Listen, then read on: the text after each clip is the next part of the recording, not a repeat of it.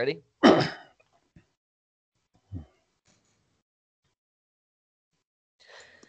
Hello and welcome to another edition of Skeptics and Seekers. I'm your host, David the Christian, along with my co host, David Johnson. What's up? Uh, heaven, uh, heaven. but about what's down. I'm Let's glad, get down, no, buddy. I'm just happy that you started believing again, so you're not the skeptic anymore. But anyways, anyways, hey, we've got an awesome edition for you today. Uh, we've got two ragtag teams here that are going to hash it out so let's get ready to tumble. uh, um, we've got on so the left. We've got we've got on the left. We've got questioning Christianity. It's a podcast that uh, you know talks to skeptics and so on. So uh, my friend Caleb Johnson, uh, I got I got him uh, through through uh, was it Facebook and asked him if he wanted to come on and and get grilled. So he said, yeah, he's going to get his team together, and and that's how it came about. Caleb, uh, why don't you introduce yourself, and then you guys can just go around and introduce each other and all that stuff. I'll, I'll introduce my team. Don't worry. Okay. Okay. Yeah. So I'm Caleb Johnston. Um, we started Question Christianity a couple of years back. Uh, it started off as a local group for here in our regional area. We saw a need for uh, some apologetics and some discussions that we didn't see happening within a lot of the churches in the area. So we started it as an effort to seek and uh, speak to seekers and skeptics across the area and have open, honest discussions. Um, and these two gentlemen here with me today are uh, my co host and the ones I started this with. Uh, Kev, I'll let you introduce yourself first. Uh, I'm not sure why you brought me on the team, Caleb, but it's oh been it's been fun. I'm just this guy who works at FedEx, but also uh, teach an online intro to philosophy class uh, as an adjunct at a college. Um, and I've enjoyed seeing the interaction uh, there with Christianity and other faiths. And yeah, I'm looking forward to our dialogue today. Thanks. Charles? Yep, Charles Graves and uh, part of Reasonable Faith, uh, chapter director for Orono, and glad to be on the team. Glad to be on the call.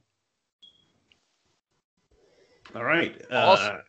Go ahead, David. I'll let you uh, introduce your ragtag team. I'm David the Skeptic, the Heathen, not quite Satanist. I was too bad for them. Couldn't get in.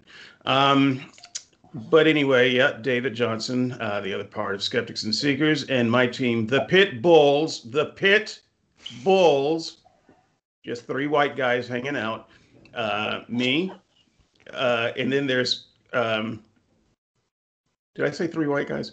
Um, it's uh, it's me, and and the other guys, uh, Andrew, who does a plethora of podcasts. Uh, he and I like to bounce ideas uh, off the walls um, Hello, and, kids. Uh, so thank you, uh, Andrew, for agreeing to come on. It wasn't really more, uh, an agreement to come on. I told him that the show uh, was going to happen and a little bit about it, and he was like, "Yeah, I'm in."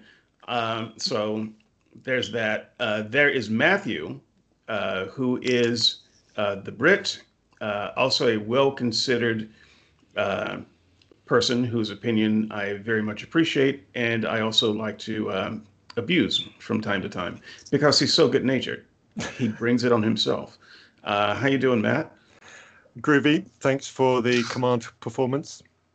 And uh, we've got. Did someone call me a commander? Uh, that's a promotion. I'll take it. Uh, and then we've got uh, Darren. Darren Lute. Darren Lute is a bad man. Uh, so if you don't know Darren Lute, he is a harsh debater, soft, softly spoken, um, but he's a very bad man. He is not someone that you want to get uh, in a uh, intellectual tangle with. And before he asks me to demonstrate that, uh, I will just let him speak for himself. How are you doing, Darren? I'm doing good. Although I have to wonder why everyone puts my last name. I, am never just Darren. I'm always Darren Lute. Well, because you are a bad man. It's uh, it's like how they name serial killers. Right? If we knew, well, if we knew your middle name, three names. So yeah, if we knew your middle name, we would use it. I promise. Uh, kind of like the whole John Wick thing. You don't call him John, you call him John Wick. You know? Yeah. Uh, so yeah, that's us. We've got a few questions. Uh, we were told to get some questions together. Uh, in fact, what I was told to do was uh, bring bring a team of, of bad people um, and get ready for a bar fight. And so the, these are the three that came to mind. Uh, yeah, I, I, am told, ready. It's not ready I, to tumble, by the way. It's are you ready to fumble? uh, oh, all right. It's already getting heated here. Hey, hey, I named this uh, podcast uh, "Grill the Christian." It's kind of like the whole stab on uh, Unbelievable, you know, where they have girl the Christian. So I was kind of thinking, you know, why don't why don't we have something like that? So that's kind of where the idea came from. So David, I'll let you lead your band of skeptics to uh, begin the questioning. No, wait, I got the it. dialogue. Are you ready to grumble? Mm. I'm gonna look it up. Never mind. Um, so I got uh, the retro mic, so I can say it. You know, let's get ready to. But I, I don't want to rip off the dude's. You know, I think he yeah. trademarked it, so, yeah. I'm not gonna say yeah. it. um, skeptics and seekers can't handle that kind of lawsuit, man. Um, so I am going to start uh, this off with Andrew. Uh, you have the first question. We will be throwing in some questions from another guest who didn't make it, Brian with a Y. Uh, he uh, he wasn't able to make it today. He would have been the fourth member of the Pit Bulls, but it was scheduling. So uh, we'll we'll get his questions in uh, a little at a time too. Andrew, you're up. Okay. So as a setup uh, for the first question, I'm guessing uh, that the Christians, that, that, each of you, sorry guys, I don't uh, I don't remember everyone's names, and we're only just meeting, so forgive me. It'll get better as the show goes on.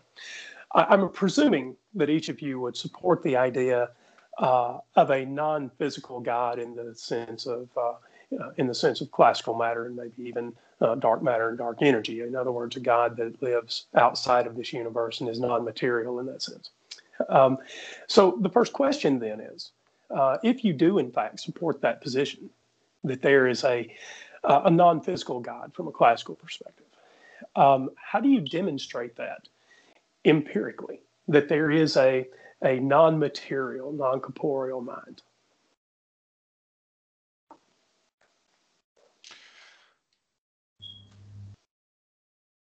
Okay. Okay. Well, I guess the show's done. yeah, that's it. We're done. Uh, we don't know how to answer that.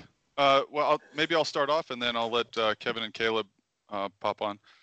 Um, so one of the things that we as Christians believe in is uh, revelation. Now that's that's a whole different dialogue, but God reveals Himself as Spirit, and so um, of course, there'd be questions as to why we believe revelation to be true, but given the fact that we, I think we all believe that uh, God's revelation of Himself describes Himself as Spirit, so I think that's why we do. But your your question was um, empirical evidence. Is that is that the that is that is the yes that's the heart of the question.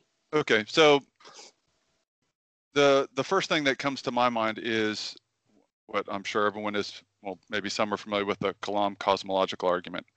And so, given the nature of our entire universe being physical, uh, and there, it, it seems to not be plausible that there's an infinite regress of physical events. That's whatever caused or created the universe has to be non-physical in nature. And so, um, for me, that would be something non-physical. So I think that seems to be some type of empirical evidence for a non-physical creator.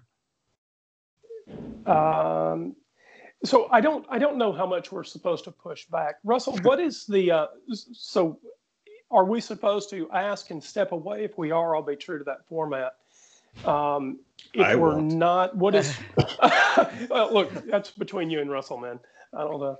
You know what is what is our format? Because uh, it was asked and answered, and if that's you know if that's what we're going with, yeah. well, I think it's grill the grill the Christian. So I mean, yeah. If, if so I mean, like I've been accused of that before, actually. If you want to, if you want to push, if you want to push back a little bit, that's fine. I will step in when I think okay. it's time to move on. Is that fair? Well, I tell you what. What if Me or what David? if we what if we did this? Uh, Andrew, you asked the question. What if what if the uh, rest of the team got a chance to do a follow up, and then you can finish with your follow up, Andrew? If we can all be fairly quick about that, and that'll okay. give us all a chance to weigh in uh, on that. So yeah, that um, suits me, and I'll make my follow up suitably short so that we can get to the you know to the rest of all of the questions. Darren, you want to you want to go ahead and follow uh, follow that answer about the kalam?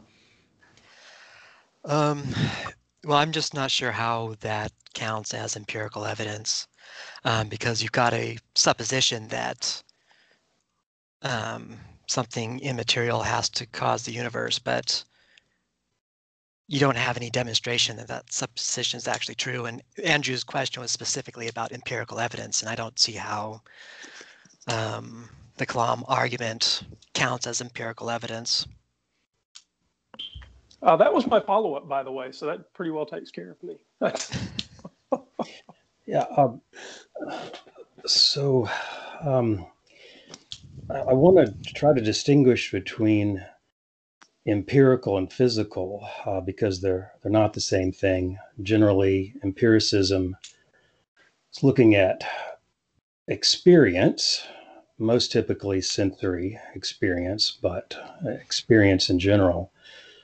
So, I think the kalam is a combination of sensory experience observations about the universe as we experience it sensorially so I'm not exactly sure uh, why this uh, just doesn't get. It sounds like it doesn't get off the ground to you guys.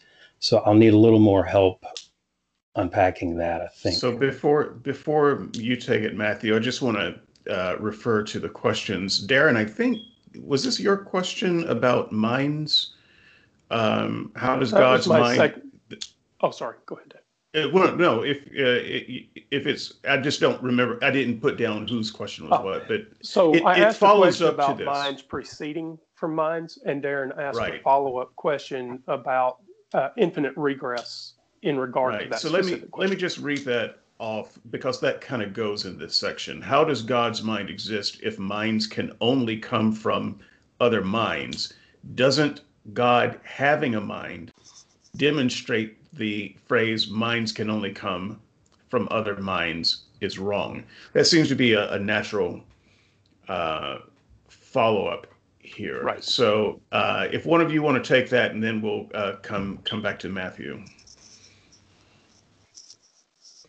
Yeah, I'll, I'll dive in here just a little bit. Um, so I think one of the often misconceptions in this area is we're dealing a lot with the law of causality within the physical universe as we know it. Um, we can't exactly say that the same rules of causality hold up outside of time, space, and matter as we know it because we exist in a universe of time, space, and matter, and that's where our laws of causality uh, come from. So to say that a mind can only come from another mind, I think is something we largely draw from our assumptions of the material universe rather than uh, prior to this moment of the Big Bang. So, as my last comment here, then, I will simply say that if you can demonstrate there are laws um, prior to the Big Bang, and you can somehow codify those laws in a way that uh, demonstrates that there is some orderly progression to them, that there's a, a, a way to test them, to verify them, to work with them in some empirical way. If, if we can get there, then we have actually made it much further than this conversation ever gets for me. So, so, I, so if, before there's a response, I want to go ahead and go to Matthew because we we skipped over Matthew. Oh, that that, Matthew, I'm that's sorry. fine. There was, the response well, he was okay. praying. He was praying. So. I saw him up there. He was. oh, geez, caught me with my eyes closed. Yeah, better not admit I was sleeping. um, I just wanted to to feedback on what what uh, Caleb did just said, and it was very similar to what An- Andrew said. Is um certainly with what you said about the laws within our universe. Yep, fine. I'm agree with there. The, problem is when it gets to the comments about outside of our universe or, or outside of the Big Bang or however you want to to phrase that. I don't know how we can tap into any kind of knowledge of there being a mind in existence prior to the Big Bang, or whether even the phrase prior to the Big Bang makes any logical sense anyway. So I think that's where the problem is, and I I don't know how to parse any kind of answer that, that includes that phrase. Yeah, actually, I want to talk about that because I, I, think you're right to, to even bring up the questions like, can you even talk about before the Big Bang? Because so my understanding is before you can't really say before the Big Bang. So without the Big Bang or without the universe, nothing existed.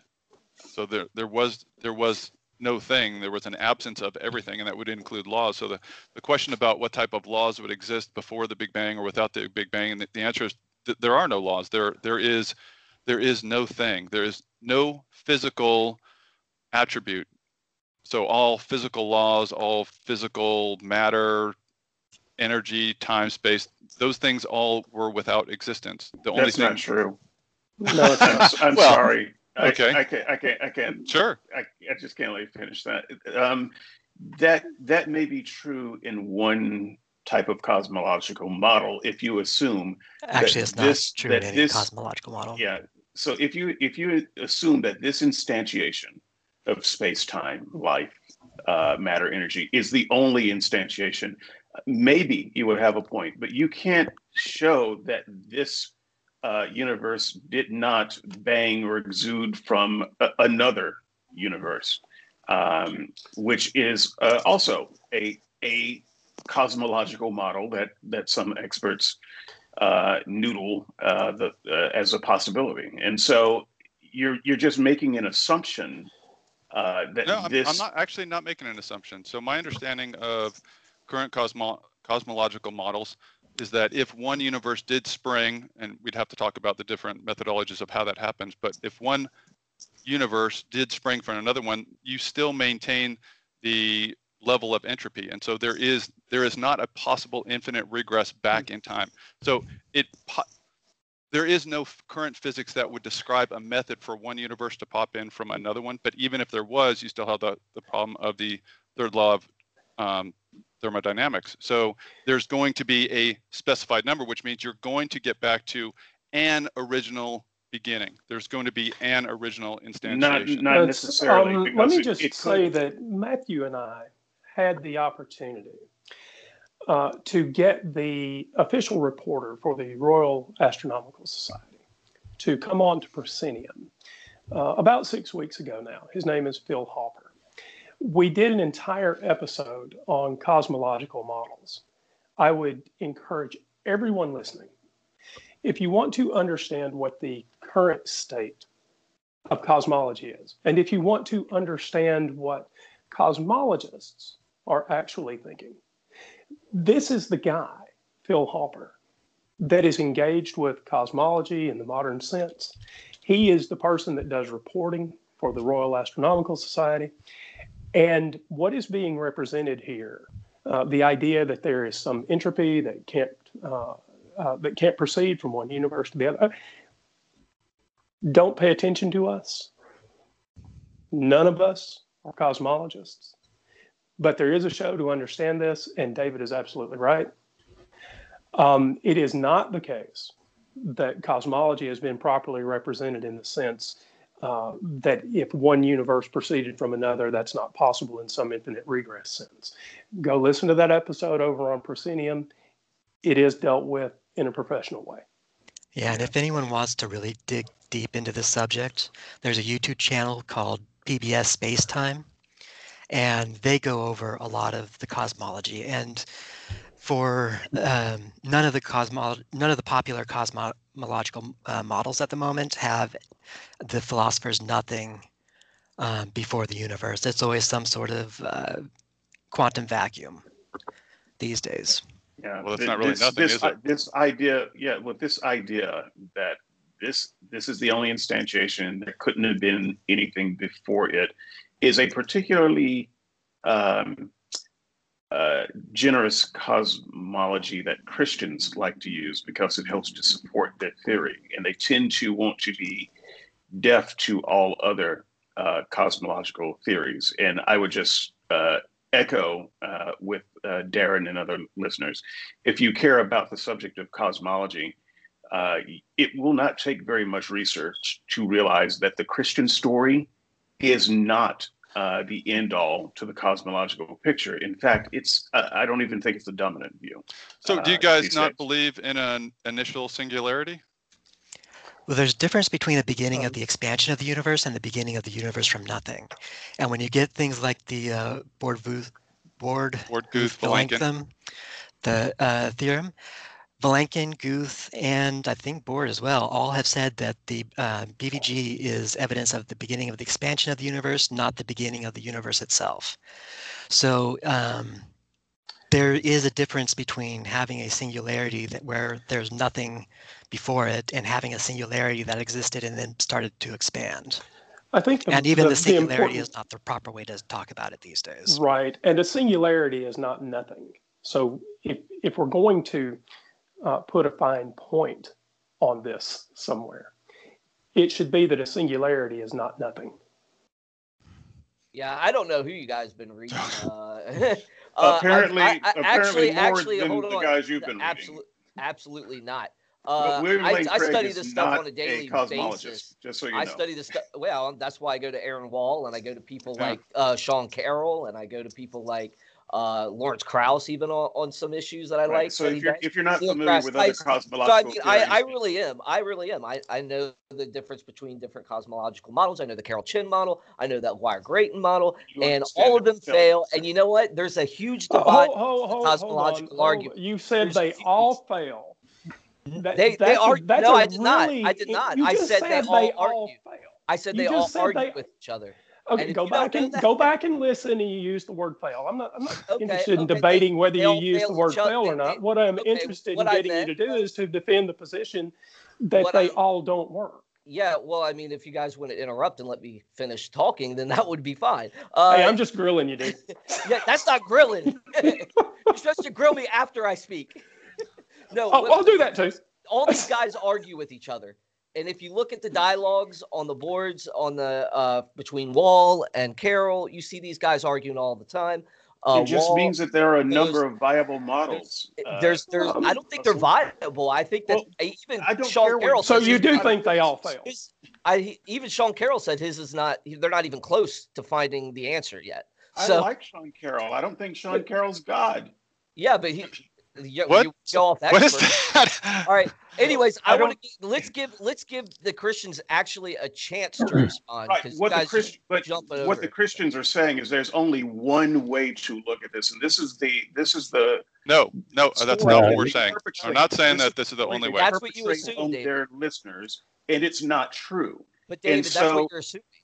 I, I acknowledge that the Christian model is one model. Christian model. Christian the, model. The model that Christians the, like to use. Um, mm-hmm. Because, because it's friendly to their position. I acknowledge that that's one model, that's a possibility. But there are others that answer their questions. And what they should say, if they're being honest, is this is one possible model. There are other models. The, the it is it's still an open question, but well, they don't say that. Okay, so what we're saying is, I, oh. I, I, I acknowledge that there are several, there's more than several, there's many models. There are some that have been largely put to bed. There are some that are still open to debate.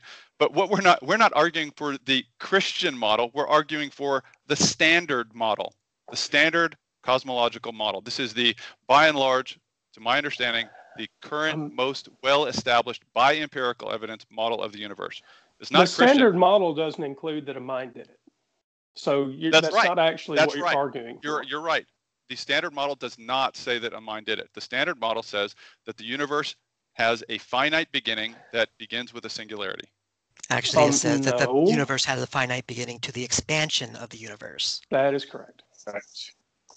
So what what then was before? You you can't have an infinite regress. Well, no, we're not. We're uh, not that's something you would have to prove.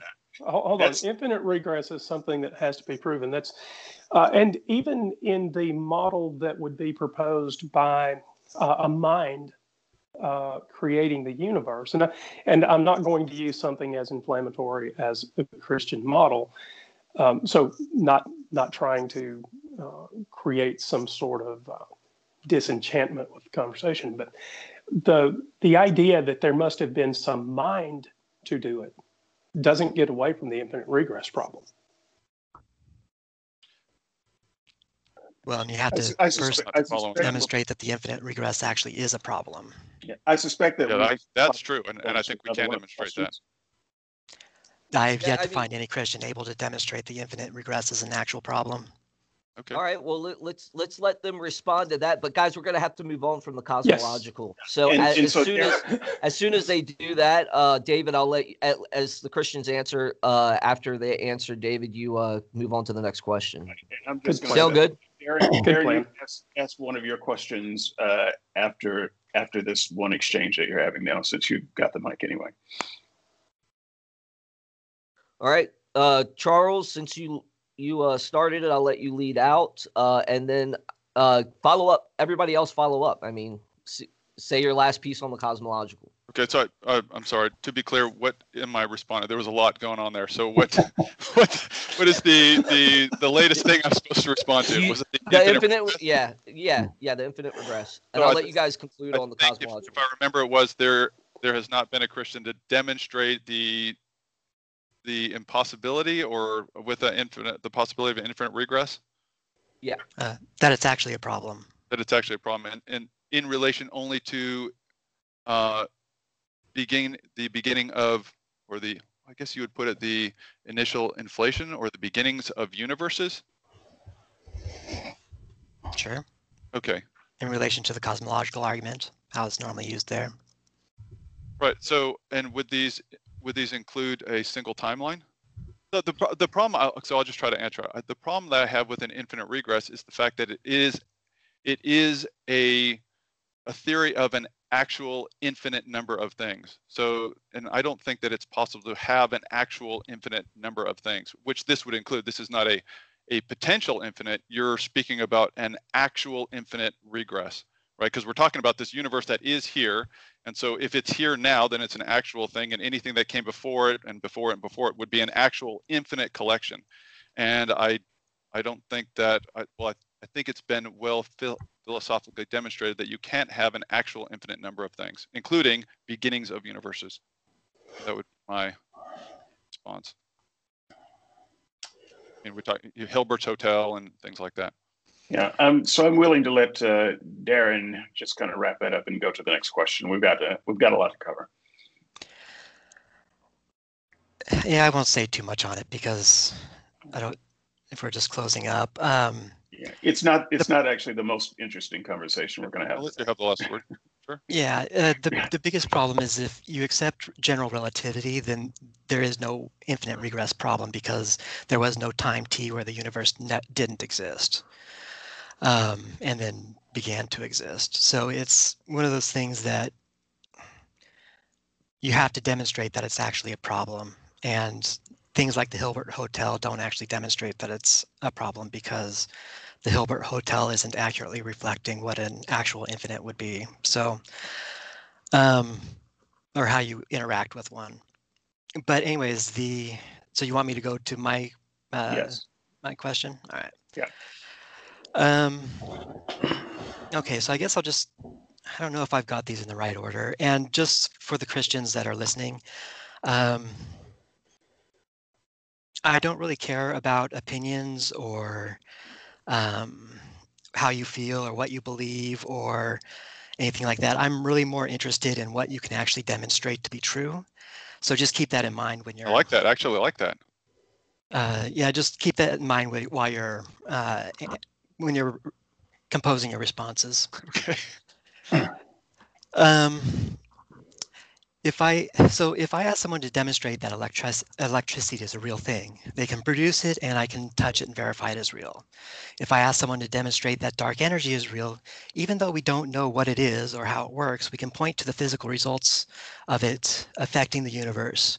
For example, we can do the distance measurements, we can measure the large scale wave patterns of mass density of the universe, um, et, cetera, et cetera. It may be that it's uh, some has something to do with uh, gravity, the, an unknown aspect of gravity we don't know, but we know it exists because it's actually affecting the universe and we can measure that. Dark matter is sort of the same way. We don't really know what it is, but if I ask someone to demonstrate it, they can point to real physical results that exist in the universe. We can weigh the universe, we can observe gravitational lensing, we can observe the cosmic microwave background, and all of this demonstrates that whatever dark matter is, it's a real thing and it actually exists. So, how do you demonstrate that the soul is a real thing? So your question was, uh, I like the idea of this this comparison to dark matter. So although we can't directly observe dark matter, we can observe its effect on things. Yeah, we can measure its effects on things. Sure, measure. Um, and we know that it's actually something that we don't know what's going on. Okay. So how do we demonstrate that the soul is a real thing? I don't think we would demonst- we would approach the demonstration precisely the same way we would try to demonstrate uh, something physical about the universe. Uh, it's rational to want a demonstration of some sort, but it's going to be more along rationalist lines, probably, even though it will also refer to experience. Um, not sensory experience. That's sort of a preamble, getting warmed up. Somebody I understand. I had to do the same thing. yeah. um, right. So that's, I, mean, I liked, I really liked your dark matter um, example of what you're looking for. I, and that's just an example. If you have sure, some other, no, no, I like that. Yeah, no, uh, I'm not sure that uh, a demonstration of mind, which I'll say that instead of soul, would be could be exactly parallel to that sort of demonstration because uh, by its mind we mean something non-physical right, right. but uh, probably experiential i think it's probably why uh, yes you started out saying i don't care about what you feel um, that makes me want to distinguish between mere emotive reaction feeling in that sense right but we know what feelings are right yeah, versus chemical. Yeah, they're chemical processes in the brain, so we know what those okay. are. Okay. Um, well, they they may accompany those one way or the other. Um, right. So I'm um, the, the interesting thing here is, I think by by definition, when we talk about spirit or mind, where well, you guys probably disagree with mine, but you, I think you said spirit. Uh, so Aaron, is that right? Soul. I said soul. Okay. Um, if you want to conflate that with spirit and mind, that's fine. No, that's but... that's that, that's cool. I like soul. Soul is good. I think by definition, when we talk about a soul, we're talking about something that's non-physical, and, and so I'm wondering if this is a category problem. So you're asking for. It seems like you're asking for empirical physical evidence for something that's non-physical, and Not then really. you. Okay. Help no, because um, I mean, for example, in your in your um, estimation, what does a soul do? What is a soul? Well, if I you have to give it, the soul is the essence of mind or person. Okay, so what does it do? I, I think it's who I am. Uh, can you expand on that a little bit? that, maybe not actually. So, um, what does it do? It does it uh, uh, does it affect our feelings? Does it uh, allow us to uh, have thoughts that um, you know cognitive ability what does it do memories yeah, so i i think that the soul is the essence of personhood and mind and that what is so of course christians are dualists so we believe in the physical body and also the soul or spirit and those things are in combination with each other and so i and i i, I understand your position, I, I, think, you can correct me if I'm wrong, which is everything that we feel or experience and our thoughts are can all be attributed to some type of physical environment in like our actual brain, like chemicals and stuff like that. And I think we that, don't need to get ahead of ourselves too much. I'm still trying to figure out what is it, what does the soul do? It, does it store memories? Does it uh, affect our actions? Is it, does it hold our personality? What exactly are we talking about when we say soul? or yeah. when you when you say soul? Well, I'll, I'll let the other people chime in, but I, I, I think I'm going to stick with my answer that it's it's the essence of my personhood. It's it's my my my I guess personality, thoughts, being. So it it affects your actions, right? Sure, absolutely. So um, with the when we have the body, because uh, we know the body is a uh, electrochemical machine, right? uh, in order to move your arm, you have to have electrical chemicals come from your brain uh, down your arm, and uh, you move all your stuff that way, right? Yep.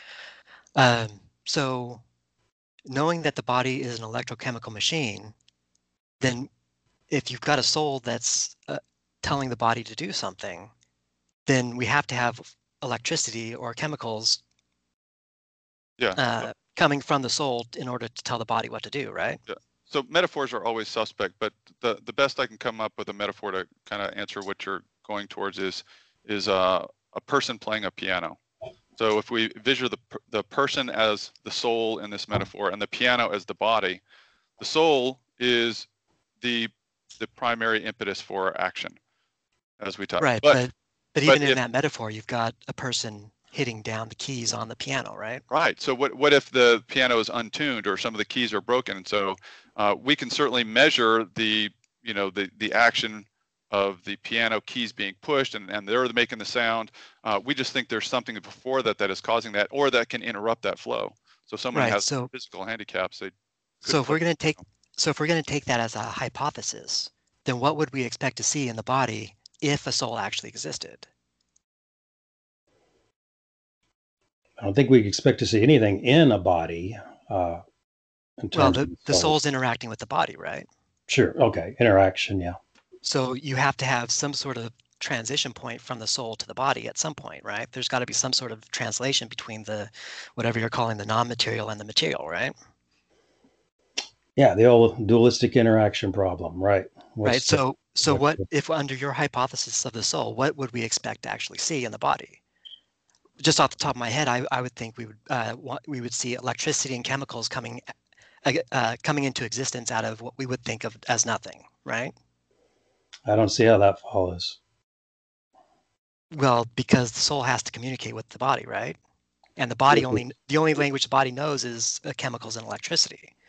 The communication would be different than the causation of the emergence of electricity or chemicals on occasions. I don't. Yeah, I don't. I have no clue how you get there, because if if you were going to move your arm and it's the soul that's the beginning of the impetus to move your arm, the the whatever imp, impetus of the soul has to be converted into electricity at some point to get to move the arm. So there has Can to be a transition I ask on there somewhere. what occasions? So you said on occasion it would be. Can I ask on what occasions? Since it seems like oh, I just meant you created two categories. One where there no, no, wouldn't no, be an I occasion, one where there would. I meant instance at each at each ah, instance. I'm fair sorry. enough. No, no, it's, it's fair enough. Let me let me let me uh, move it along to um, uh, Matthew, who is hiding or sleeping.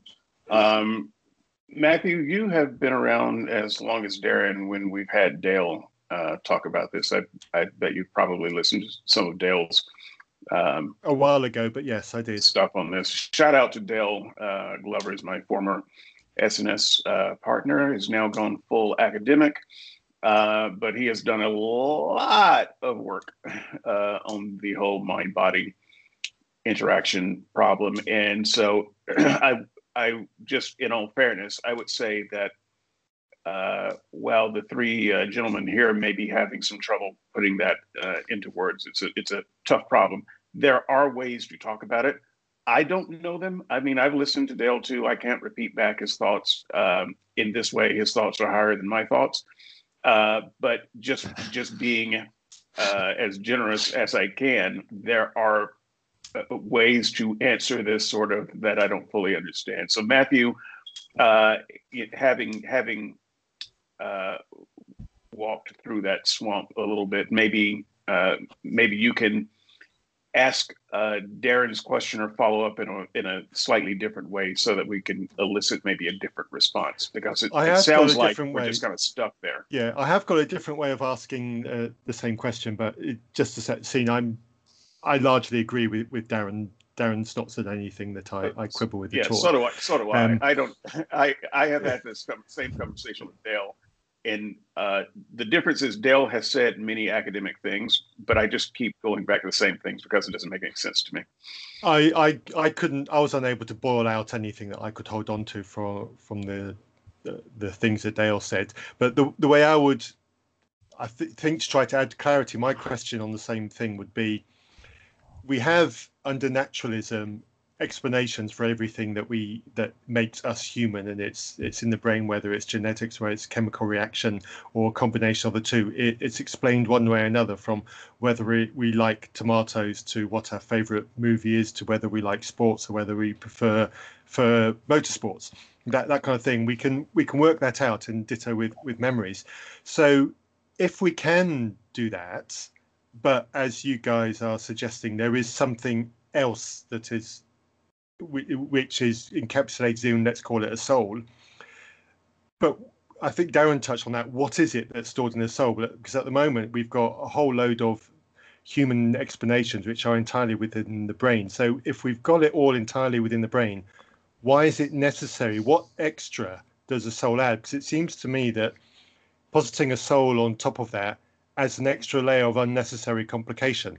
And if I can't tell the difference between me without a soul and me with a soul, then what's the point in saying there's a soul? Because it, it it's it's it adds murkiness, which is unnecessary, if that makes any sense. It's kind of an Occam's razor type of hold on, guys. Yeah. Hold on. issue. Let, let me do what David Johnson did about the sleeping Matthew and get the sleepy Caleb over here to uh, my homie over here to answer, to give his thoughts on this. I see him stewing over there, and I'm like, I know he wants to say something, but we keep cutting them short. So go ahead, Dave. Uh, Caleb, go ahead.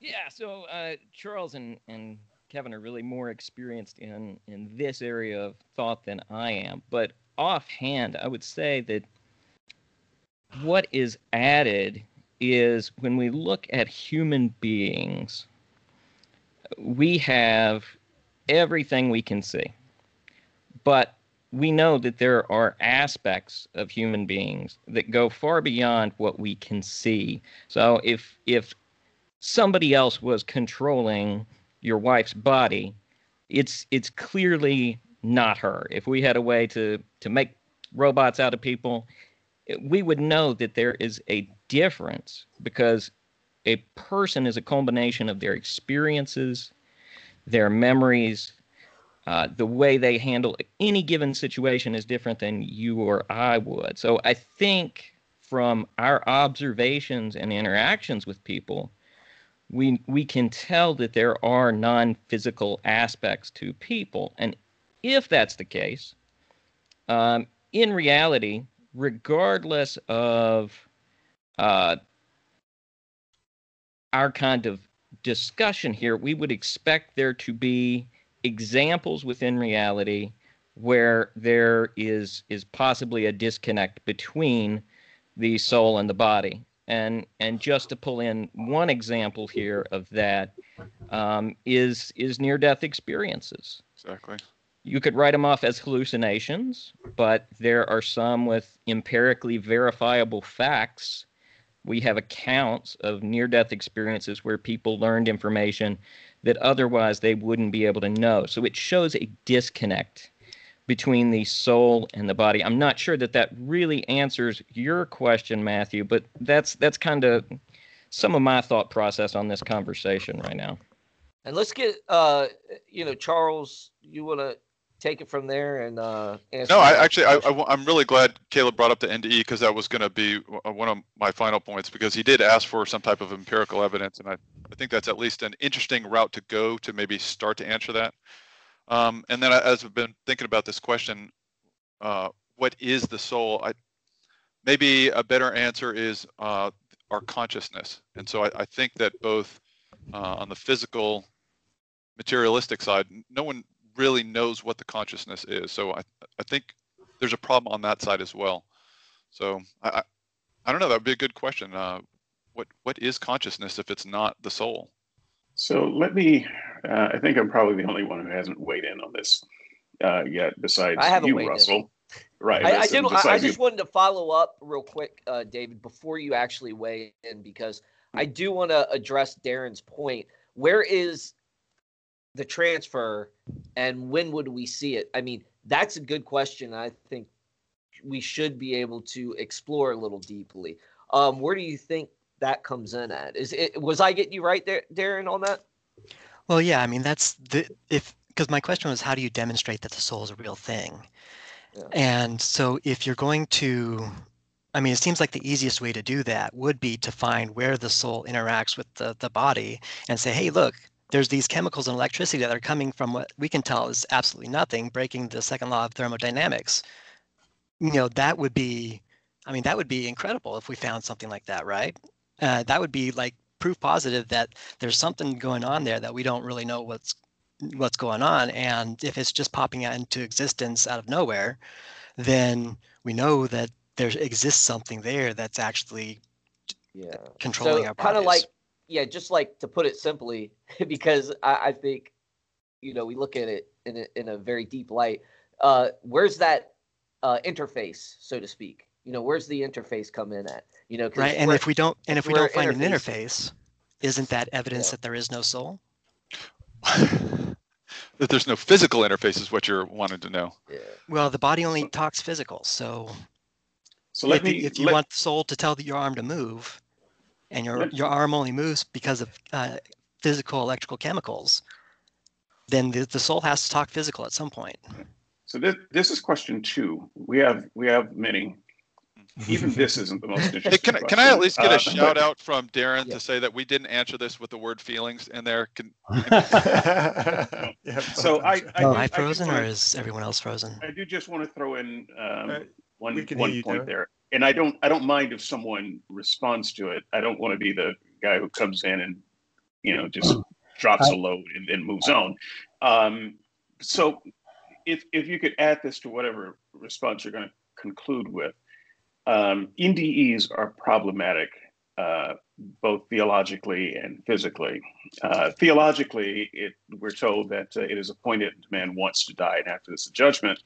Uh, and death in the Bible is near death experience, as, not death experience. Excuse me, death in the Bible is dis- described as the soul parting the body. Uh, and so, if you say, well, in an NDE, the soul is part of the body, then that's not near death at all. That's death, uh, biblically speaking. Theologically, that doesn't work. Um, but physiologically, it's also problematic because if you say that uh, with some of these experiments, you know, the, the soul could, the person has this feeling of leaving their body and then they can look down and see themselves and they can see, you know, playing cards and, you know, above lights and they can float around and, um, you know, go to different buildings and look at the windows, these sorts of things. And what you're saying is the soul has eyes, uh, which would be physical light sensors, picking up light. Uh, and it has um, uh, the ability to interact with things. You're, you're ascribing a kind of a physicality to a thing that is supposedly non-physical. So if a soul can do all that, then we should be able to detect it. It uh, in, NDEs don't work as a solution for the soul on any level. Okay, that's so a lot of point out there. that NDEs wow. have been studied. Um, we we did some formal studies of NDEs, uh, particularly in the UK, um, this was uh, Matthew. You might remember this better than I do, but uh, uh, this was actually done in ERs and, and operating rooms where uh, people might die on the table, and they uh, took a card and put it up on a high shelf where it wasn't visible from the floor, and but it, it was visible from the perspective of someone who should be floating outside their body, and there there was there was no result in which an out of death experience produced anyone being able to say what was on those cards. And if that doesn't trouble you about NDEs, it should. Uh, that, yeah, let's, let's let the me. Christians. Yeah, let's let's let the Christians. should. I'll, I'll, I'll, I'll, save my other so, so for that, so comments. for so that, I mean, we've got. Uh, we do actually have it in the opposite too, Andrew. But I do want to give the Christians a chance to answer it and kind of wrap it up on on their end. Uh, so I want to start with. I yeah. want to start. I know there's so many questions there. It's a theological problem, so forth. So uh, yeah. Fed, let's let FedEx answer since he's still in his FedEx uniform. Uh, I hope I can deliver. Yeah. Um, right. Uh, let me back up just a little bit. Uh, a lot has been covered. So, uh, first of all, I'm not satisfied with reducing um, all of our experiences to chemistry and electricity which are, are and have physical properties. Um, I'm wondering if the skeptical position is that there there aren't actually thoughts, or um, of course, where I'm going with is rationality. Uh, but I don't know where to. So many things on the table here. Um, I don't think we're going to be able to ever reduce rationality to uh, physical properties that have dimension, take space, mass, and so forth. Um, and if we don't, if, and if everything does reduce simply to that, then we don't have any basis for claiming rationality. Uh, maybe we'll get into that later. Uh, as for NDEs, I'm not sure why they're a, a, a physical problem. Um, earlier, we were asked to show the soul, we were asked to expect that the soul should have an interface with the physical world. But then uh, David says that if uh, that that itself is a problem, not sure not sure why if the soul exists it would have this capacity to interface. If it if it exists in the way that people talk about, and it has eyes and it can oh, uh, no move around and things like that. It has physical properties that we should be able to see. So you can't you wow. you cannot explain then how this non-physical thing can see things and hear things. Um, yes, we can. You know, so that's that is that is the physical problem that you're compiling on a soul. Okay, so we're, we're already taking the position where we believe that the physical body, in some way that uh, admittedly we haven't described yet, is interfacing with the soul. So there's information being passed. So if my eyes see something, yes, it's my eyes that are physically perceiving the light that's entering my eyeballs and and transmitting electrical signals, but somehow that's getting back to my soul, and it's my soul, my consciousness, that's making decisions. So if the okay, soul was detached from the, the body, soul is hovering over a hospital bed, I'm perceive... sorry, and, and you're seeing yourself, the, the only eyes are in the you that's unconscious on the bed. Right. So, I'm just saying that it, are you saying that the eyes are can, communicating remote control to the soul, and then the, no, okay, then saying, you're then it makes no sense. I, I it, it is a physical problem. It's it's logically incoherent. You're saying that there's an assumption there that the only way that a consciousness could perceive things that exist in the world would be through some physical thing, and we're talking about a non-physical spirit who could perceive things non-physically. Well, if it can see physical things, then it is receiving light. Perceive. Perceive. I didn't no, say that, see. I said perceive. You're begging the question, David. I, am I'm, I'm begging for something coherent. you you said that if it can see, it requires uh, physical apparatus, but that that assumes naturalism. That's what yeah, we're, what we're talking about. Well, then, but but actually, aren't you just being asked to demonstrate that there is something non-physical? Aren't, yeah. aren't you just being and, and you're going to only accept physical demonstrations? It's like show to us. Well, well hold on, hold on, hold on, hold on, hold on. That's that's not actually. Look, so this is this is your example. Wait a minute. I'm not. I have made absolutely zero claim in this part of the conversation that only the physical exists. Okay. What you're being asked to do, what you're being asked to do, quite plainly, is to demonstrate that the non-physical exists in the same way that the physical does. Now, now maybe you'd say, well, I don't accept that the physical exists. Okay, well, we don't really have a starting point then. But you do accept that the physical exists. At least I presume that you do. Sorry if that's a misstatement of your position. But in a, in, the, in a similar way, you're being asked to demonstrate that we should accept the non physical in the way that you accept the physical. That doesn't seem to be uh, some sort of apparition in conversation. It seems to be quite a reasonable request. Yeah, I think we got derailed a lot from the original question, and I agree with you. It's it's reasonable to ask. Well, if you'd like to remove the NDE off the table, you know, you can get back to the original question because you that, want it higher up in the room. Utter, that's that's utter nonsense, and you're you're just kind of floating some initials out there. Uh, this this near death idea as if that explained something and when you when you take it apart and look at what it is supposed to explain it just ends up being utter incoherent nonsense i don't believe that and i'm, and I'm calling it out for that Uh, you're okay, stating well, it, let them, let, them, you want hey, let, let them answer it. Let them answer it. Do you want us to take it off the table, or answer your your claim that it's incoherent nonsense? Yeah, but well, look, it, it's on the table. You can either uh, answer the claim or just say you can't answer the claim. We can take it off and, and look at some well, some I do have a I do have a question later on that deals more along yeah. with non-material supernatural. So if we want to put a pin in it and wait okay. until the, that question. All right. Well, let me Let's, let me go back to the original very briefly. I, I would say generally the Christian view is uh, our inner experiences, which aren't aren't the same thing as feelings, suggest that we are, have a rational sense and a moral sense that's really broad, but that's that's just a starting point for our discussion, if you will, that gets closer to your original question. So it's uh, it's empirical in that it's experience. However, it's inner experience, unless we're talking about minds relating to other minds, which makes it more objective.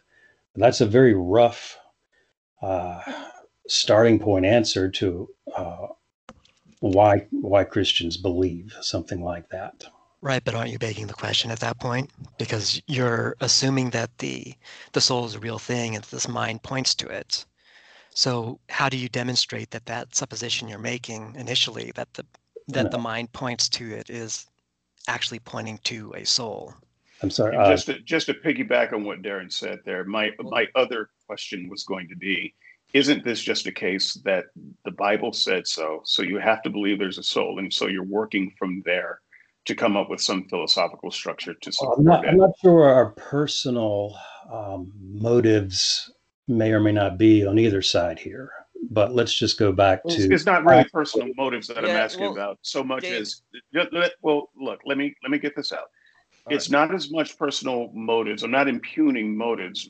Uh, my thought is that if you don't have the Bible saying that uh, you have a soul uh, we don't seem to have in science or other means something saying that we have that. You you kind of need that presupposition uh, to get it going. Other. Otherwise, you would be able to explain. Well, in the experiment of 1862, uh, you know, they found blank, and we started asking, well, what could that possibly be? But that's not that's not how we're answering the question.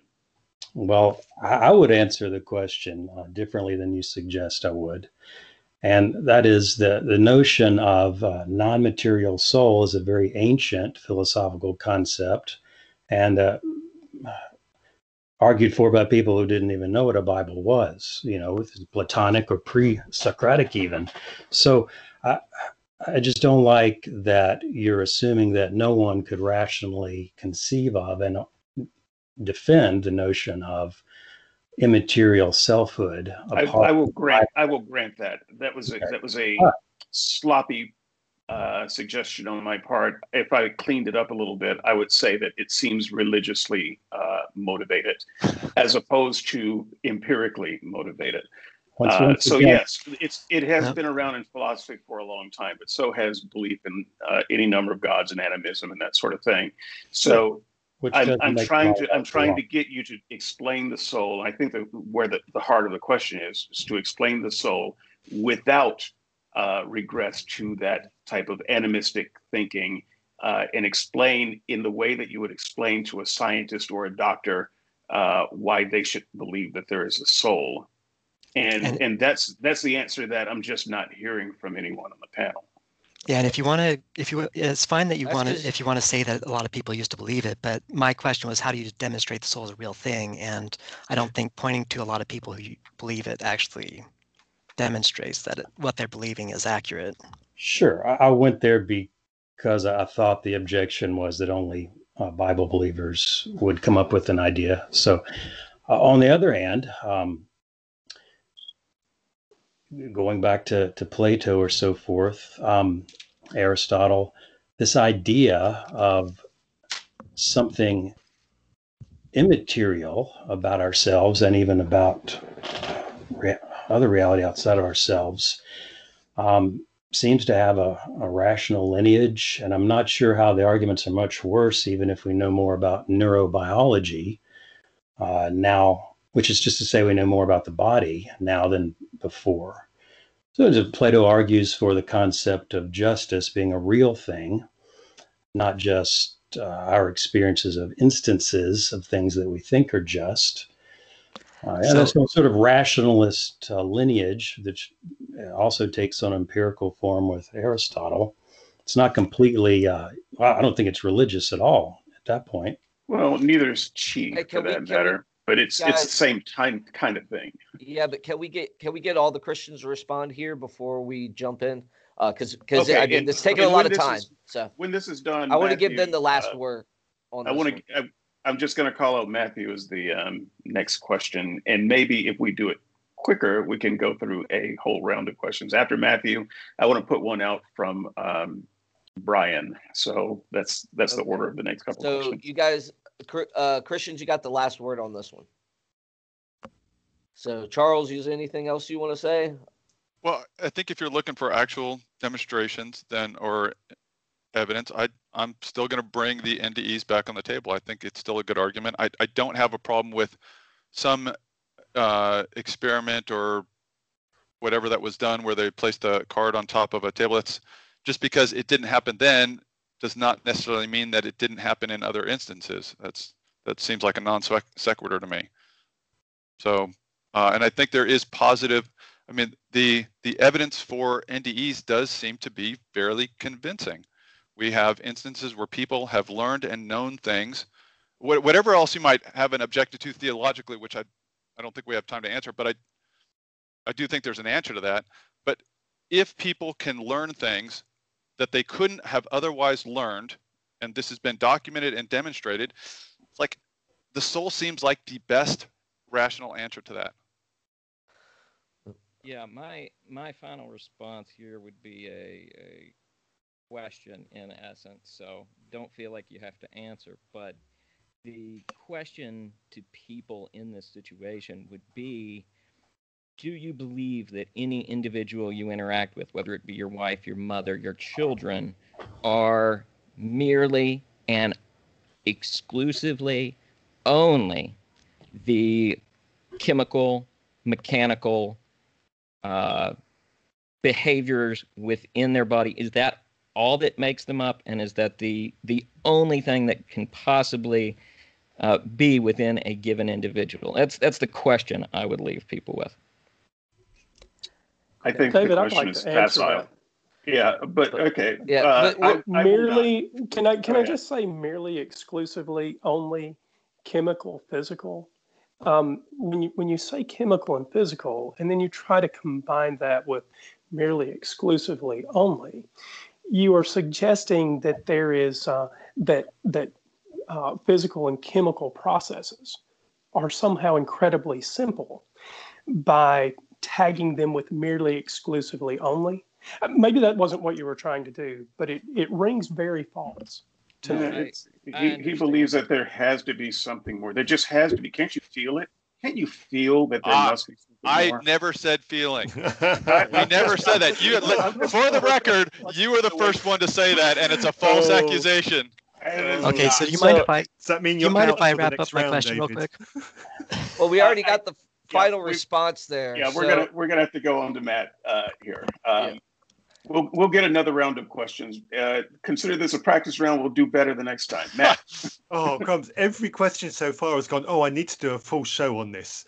I know, right? Maybe we should. Maybe we should document well, this down. we, oh, we should I, look. I, I wouldn't mind having this session once a month. So I, I I'm game for that. But if this goes on for too long, I'm gonna have to go downstairs and grab my evening meal and uh, eat in front of you. Um, but um, Andrew plugged our proscenium podcast in the last one, and we've also done a proscenium podcast on consciousness with the wonderful Professor Philip Goff. So um, uh, go and listen. And I also want to say congratulations on answering that question, and nobody dropped the free will bomb. So that's, that's that one too. Right. Okay. So so my question, I've got I've got several. I've got several questions built in. It's it's on miracles. My question. Um, I've written several sentences here, and there's several questions in there. So I'll read it through, and if you want to break it down afterwards, then by all means pick out what's most interesting to you. Yeah. Um, so many Christians accept and believe that, that their God performs miracles today. Some even have examples that they can point to as such a miracle. Yet those very same Christians tend to be reluctant to test their God's miracle ability in a controlled environment. Why is that? And if you are a Christian who believes in miracles today, would you be prepared to put your belief to a test in a controlled environment? And then finally, even if you don't believe in miracles today, do you believe that the miracles in the gospel happened as described and why? Wow, that's a that's a large question, Matthew. Yeah, I, I, acknowledge that. I acknowledge that. It'd be a miracle if we can get through it. And it's a good. Uh, we, did, we did a miracle show on SNS that was I, I want to say seven parts. Um, wow. So we're gonna we're gonna run through this in 15 minutes. Go for it. Um, okay, well that's that's a big one. Is there is there one you want us to hit first? Um, subpart A, subpart B. What you want. Yeah, yeah. Whichever, whichever tickles you the yeah. the most is what I, am happy I, with. I'll start off uh, just because I'm the the loudmouth here. Um, uh, let me take the one where you said, "Would I be willing to test in a controlled environment?" And my answer to that is actually uh, no. Um, I, th- I think that comes along the line. Uh, if you look at the gospel accounts of Jesus being tempted, one of the temptations was throw yourself off of the building because his angels will catch you. And the answer to that was, you shall not put your Lord God to the test. So it's, I, I think there's other answers that kind of come in. To me, it would be a sin to try to do that. It's like I'm, I'm not going to test God because I'm told not to. Does he still perform miracles? Convenient. Yes. It's, yeah. Well, is it convenient or is it commanded? And I, well, there's a special place for miracles but yeah, I'll let gonna, someone else jump I'm in. I'm going to jump in right there, Charles, because I think part of it is there's a misunderstanding of what a Christian view of miracles are. It is not simply a genie in the bottle type thing of, of God does this to help this person or that. It's also a divine act of communication. So the miracles we see within the Bible, and I think if you look at modern examples of miracles as well, you see a lot of them occur in parts of the world where Christianity hasn't spread yet. It's it's a divine act of communication that is not merely for the uh, actual miracle that occurs, but they have a purpose in communicating from the divine. Well, okay. If I could follow up with Matthew's question, uh, just to maybe it's a maybe it's a piece that you can springboard to some of those other aspects. Is there a way to determine after the fact that something was actually a miracle? So if you say you can't put him to the test and then have him do a miracle, can you look at an event and say 100% certain that he did a miracle? We're gonna really gonna need to make sure we're talking about the difference between miracles and providence before we answer that. Well, whatever you think miracle is, can you can you answer that question? I, I don't want to get too involved in definitions. We did a whole show uh, for about two hours and we still couldn't define it. So that said, whatever you think a miracle is, can you answer that question? Can you uh, positively 100% identify a miracle after the fact? Um, could, could I could fine tune that just just a little bit? I I think. Sure. In the in the statement that I'm responding to, he said that miracles often take place in other countries. So you, I, I assume that you believe that miracles are happening and that you would be able to identify events that were miracles. Oh, if, well, you, if you can't, then I don't understand what you mean. Okay. Okay. Yeah. Um, what I meant was, um, well, I had it there. Now it's gone. Well, I got to. Well, while he's thinking about that, I have that effect with your your standard. So your standard was 100%, and then you added some oh, more yeah, adjectives yeah, yeah, there.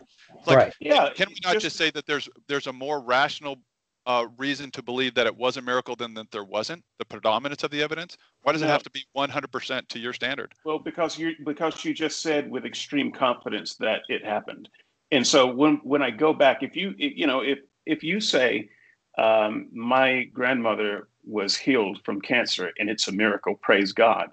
Well, you've just praised God for a thing. You're declaring uh, a great deal of certainty that God did something. So if I ask you, okay, can you can you say 100% that God did it? Can you can you point that out to me and show me uh, in a way that I could believe it that that's a miracle. You either can or you can't. And if you can't, then I'm not entirely sure on what basis you call it a miracle other than emotion.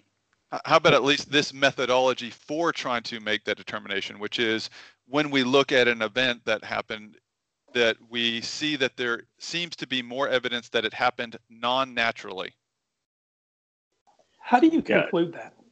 Yeah. See, I think the key well, word was, we know what the key word nature is able uh, to do and what it's not. And so if, mm, if that, seems that seems like something... that seems like a oh, I'm sorry, I didn't mean to run over you. There no, was go a, ahead. a slight delay. No, I, look, I really don't want to run over you. I did that right. Russell earlier. From, from my part, it's you can't you can't call down a miracle um, down. Bef- before it happens, and you can't identify one after it happens, but you're willing to stake your reputation that it happens. Oh, I'm, I'm not saying we can't identify. So, it seems to me that when a skeptic asks a Christian more details about a miracle, you can't you can't get one to happen, and you can't identify one that has happened, but somehow it just happens, and we can't we can't so, talk about it more specifically than that. Can we let the Christian answer that? Yeah, I, I just want to understand what I'm saying. I understand now. I understand the dilemma that you propose. It's very helpful, actually, that you stated it out on both ends. So let me back up and only speak for myself because I'm not exactly sure what my friends would would say about miracles now. Um, I'm actually generally highly skeptical of modern day miracle claims. All right, let me just I'll just put that out. I might have to talk about this for just a minute so you understand where I'm coming from, and then I'm not sure how it'll fit ultimately. Uh, I'm, I'm, very reluctant um, to immediately give credence to modern day miracle claims um, by, by Christians. Uh, that's probably partly related to my a repulsion to most of Western American Christian televangelism and miracle healing crusade type prosperity pimps. Uh, now we might get on a whole new topic there. we so, can find some agreement. I think, yeah, we, we might actually have one thing that most of us would agree on that most of these guys are fraudulent uh, religious. Well, I think we'd say all of them. Okay. You know. We're trying to make a connection here, yeah. Andrew. Come on, give me. Give me I'm, sorry. I'm, I'm, sorry. Um, I feel the mental connection. okay, a little uh, bit. Andrew, that might be the most today. I get to today. be the jerk. So, but uh, uh, okay. let me let me continue. so, um, I, and I also will also give you guys even more than you asked for. Maybe um, a, a lot of healing experiences are very likely psychosomatic. Um, we do more know more about that sort of mind body interaction, if you will, I'll allow that phrase, than than in the past. Uh, that with magnetic speaker, you know, uh, charismatic speakers and all, all, these sorts of things account probably accounts for a lot. Uh, I just want to let you know where I was coming from. I'm not, you know, the miracle, modern day miracle guy. Um, I appreciate that. Okay. Um, so f- from there, uh, you say we can't call them down. I agree with you. I'll give you that also because in, in my theological framework, um, we don't you know, we don't call down miracles. I, I don't see that happening in the biblically generally either. That this is God's sovereign choice. Uh, Caleb spoke to a little bit about what some of the purpose of that may often be. So you're right. I, I can't and uh, wouldn't like for someone else to claim that they could call down a miracle now. Yeah. Yeah. Uh, f- f- as far as that goes, after the fact, um, yeah, then it's going to move into probability, and the problem with that is, you know, the most likely explanation. But the problem with that is, your one phrase can you demonstrate it to my satisfaction? Different worldview framework is going to change what you expect out of probability, plausibility, and alternate explanations. So, uh, well, I, I could clarify that too. Okay. I don't mind. I don't mind the probability thing so much, but I think that I might be echoing Darren's thoughts here a little bit when I say whenever it comes to these miracle claims, and I've looked into many. Uh, so I'm uh, I was a Christian for most, most of my life. So uh, and, and a preacher for most of that. So uh, this is this is not unfamiliar stuff to me. Hey, uh, that said, so there were with all of these claims, pretty much all of them, there's always some body of evidence that we don't have. Uh, and so it's there's a lot of you know we can take the word and maybe they can show some documentation for some parts of the story but there's always some holes and when those things get thoroughly investigated there's there's always some more some more stuff uh, that comes out that makes it okay. Maybe that wasn't quite the miracle we thought it was. So we we are always dealing with very incomplete investigations when we're investigating things that happened in the past. And the further in the past we go, the harder it is to investigate. But I just I simply have no reason to believe that uh, it was investigated any better then by people with fewer tools than we're able to investigate today. And and we still can't investigate today uh, to bring forth uh, all of the evidence that it would take to say, okay, that that's clearly a supernatural event. So that's that's what I mean by that. So it, I I do believe in probability and things like that when we have uh, all or at least a lot of more of the information than we generally do with miracle. There is a newer collection, and I'm not sure if uh, any of any of you guys are familiar with Craig Keener's. He was he was on the show. Uh, oh, Craig Keener's big book of. So you're talking. You're, read, read both volumes, volume one and volume okay, two. so you're including that in what's yes. not not uh, persuasive to you. Okay. Yes. Well, I, I could. Uh, mm-hmm. I've I've read some follow up on some of the stories from that too, and uh, you know I've had extensive discussions with. Uh, once again, I invoke the name of Dale here. Uh, who uh, is also very studious in this area, and I, I think that uh, you know, as as you talk about some of the instances in particular, and you uh, look at some of the uh, other information that's come out, and some of the mitigating factor, it's you can you can shed doubt on even those stories because there's just information that those stories don't include and that can be investigated, and we we just learn more that makes it all a little bit uh, more doubtful. I, I won't say. I need to ask a question there, Dave it, it, it's really important to me here. If, sure. if Keener's work, uh, both volumes, if, if Keener's work is uh, a work that is, from the Christian perspective, a legitimate study, not on the, the probability of prayer or, or the likelihood of miracles, but, but a convincing case, an, an actual study of what it means to have modern miracles. If, if this is a if this is a convincing case for Christians, then why would you argue against a more formal study where we ask for God to uh, do whatever it is that God does to break the laws of reality? Because a person that asks for God, and in some testing sense, to break the laws of reality on their behalf, it, it's it's it doesn't mean that they don't actually need the thing done. So, so it's not as if when God intervenes for someone because they really need it, that is somehow in conflict with the idea that someone says, God, I can't believe unless you do this. And if God sees those things as mutually exclusive, well, then that's just a misunderstanding. But either way, if Keener's work is a legitimate study on miracles, then there should be no objection to a better formal study. Well, okay, I, sorry, I'm, I'm done. Well, I think okay. uh, just to tag on, I think if if we did it in the same sense of looking at accounts of miracles, diving in, studying as much of the evidence as possible, including pulling all the medical records we possibly can. Um, you know, if if we're looking at a study that way, I 100% agree. I think a lot more should be done in that regard. The question is if we're doing it uh, a study beforehand and trying to force a miracle, then we're missing some of the uh, understanding of what a miracle actually is. I don't think we are. Yeah, I don't either. Because and because I, if your if your argument is that a miracle is actually a thing that can't be studied in a formal sense, what you are actually saying is that a miracle is a thing that cannot be proven in a formal sense.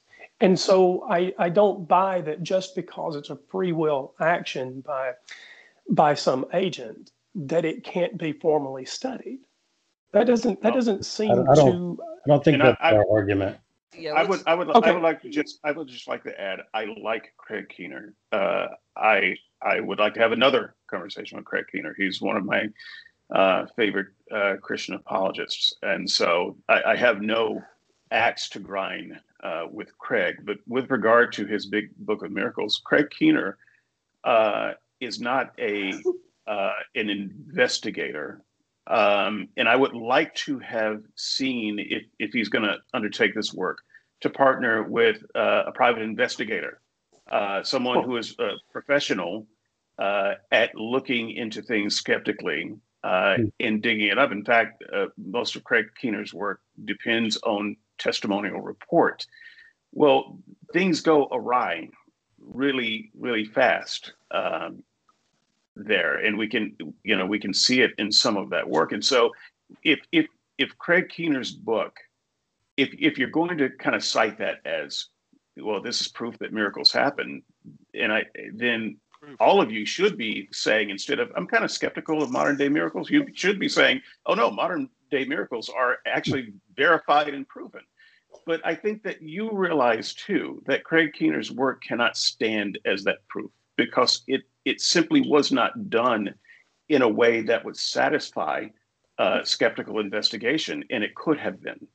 And I, w- I would have. If we all know what skeptical yeah. investigation is here. It, we are we are dodging hey, around guys, the central issue you, here. You know what? You know what, guys? You got to let these guys respond. You guys have been just it, it, hogging the mic the whole time. Let the Christians respond.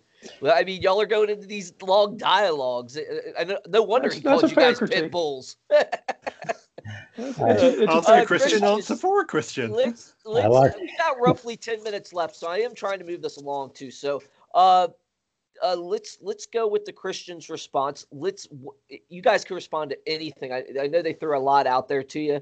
Uh, respond to anything that you would like to. Uh, whoever goes first, I don't care. Uh, go for it. It's y'all's conversation on that part. But uh, let's get the Christian response. I uh, I brought Craig Keener up um, because I, I was actually interested in the in the skeptical view of it. I don't think it's knocked down. I think it's suggestive um, it has some stronger cases, some weaker cases. I think that David Johnson's idea of teaming up with professional skeptic investigator would be a, uh, a, further step forward and a, a legitimate improvement uh, uh, to that. I still don't understand why, uh, I think it was Darren or Andrew said, a formal investigation has to be a calling it before the fact, or, but I may have un- misunderstood that demand. Uh, but I'll answer it if, if I'm told I can. I don't want to derail it, but I'm it sorry. was me, and I'm happy to answer it if it if it gets around to it. Okay, I'm sorry. Go ahead, someone else. I've got uh, two quick points that I'd like to make, which is number one, I, I think it's very important from both the Christian and the skeptic perspective to to understand what the Christians believe the purpose of miracles are for.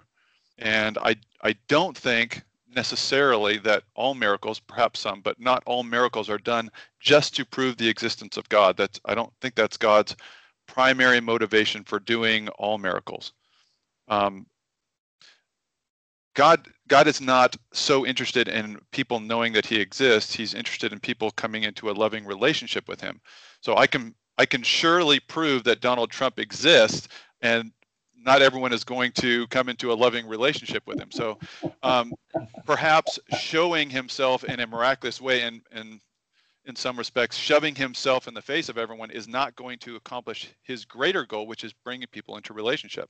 The, the other point is that I feel like we're almost kind of putting the cart before the horse here. We're, we're trying to talk about the existence of miracles, but I mean, from a skeptic perspective, I don't blame you at all for not believing in miracles because you don't believe in God. It's like, so how is that going to happen? So I don't think that any rationale that I give you is, is going to make any sense until we can go back and say, look at, do you even think that the, the existence of God is possible? Because if God is possible, then miracles are possible. But if God is not possible, then I, I don't even believe in miracles if I don't believe in God.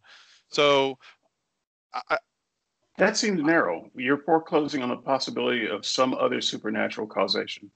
And and you're saying, well, we wouldn't believe in God. I don't know. Maybe we would. Maybe we wouldn't. But okay. we would definitely well, believe want, in a supernatural causation. Okay. I don't, and, I wanna, and then we could go from there. I right? won't speak for you. Okay. But I well, I will. Maybe I'll just say the positive side of that, which is if God is possible, then it seems rational to think that miracles are possible. Right. But if miracles are possible, then God is possible. That we could. You can. You can work your way to God a lot easier if you can prove the things that you claim God did. So I'm, uh, that is not an in, uh, an in uh, an inaccurate type of um, formulation. So I, I, would be glad to see a miracle. And then uh, I could say, well, something is hinky about the universe. There's something about the universe. I certainly don't know. Let's have a further conversation. Um, yeah. But, isn't it the know, case the that, that is, isn't it the case that in order to believe that God exists, he has to do something to dim, I'm not even suggesting a miracle, but you know, you said that that God's objective is to bring people into a loving relationship with him, right? Well, surely that entails a demonstration of concrete existence, whatever that would yeah, be. Yeah, he's got to exist if you're going to love him. Yeah. Is that your point? well, theologically, no, no, no, no, no, that's, that's not my point. He, it, so, in order to love him, it's not that he has to exist, it is that he has to demonstrate to me that he exists. That's correct. So, you know, maybe there are fairies maybe the like celestial teapot exists right? And and maybe some people believe in those but but without uh, a demonstration of a fairy or the celestial teapot then there there is no sense in which i should believe in them. And the same thing would be true for a jehovah or a yahweh. That's what i'm saying. Yeah. Yeah so, um, i appreciate where i appreciate where you were going and i just i just wanted to say those couple of theological things. Um, yeah in, in the Bible, we have signs and wonders. And so when you're saying, well, God doesn't do signs and wonders, what you're actually saying, well, he doesn't do signs and wonders anymore.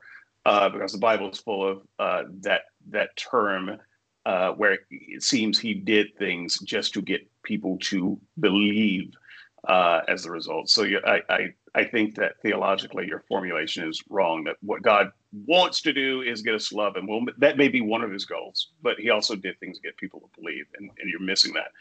Um, and secondly, in the Bible, there were people who tested Him, and He was okay with those tests. And so, you know, it's it's convenient now to look at other parts of the Bible and say, well, okay, period of testing is closed. Well, no, I think there, it's true that they did test him. It's not true that that was always the right thing to do. So just because God condescended to answer those tests doesn't so, mean that it's the right thing for us to do. I mean, so I'm still going to go back. Sometimes it seems like it was sometimes the right thing to do because he actually encouraged the tests. All right. Well, so theologically speaking, you're just that's that's a little bit inaccurate. Okay, and maybe that's true in that time and place, but I'm still going to go back to what Jesus taught, which is it's not you shall not put the Lord your God to the test.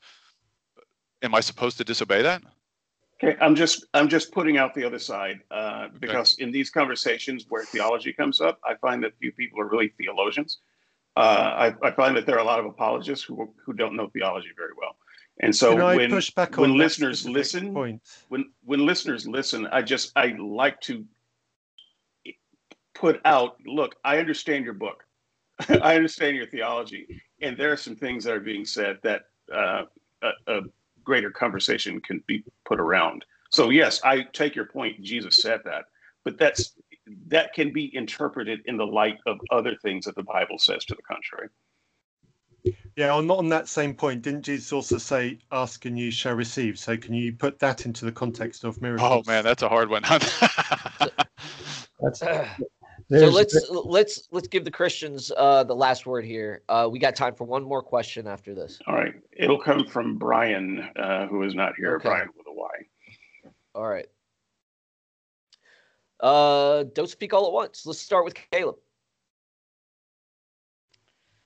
Uh, I'm just sitting back enjoying all this at this point. I've said uh, my piece on uh, miracles for the most part. So uh, the theological side, as as David said, yeah, there are some uh, challenges there, and we certainly have to look at it in a whole. I think as Christians, you know, we believe the Bible is a complete work of God, so we have to look at it in the context of the whole thing. So, yeah, there are some some tricky examples there theologically as to how we're supposed to look at this issue of miracles But I think what we do see is that when miracles happen, God always has a purpose for it, and it usually communicates something about his nature or his goals. So I think we have to look at that as the same kind of context and the same way he's going to use miracles today. If he uses them, he's going to use it for his goals and purposes.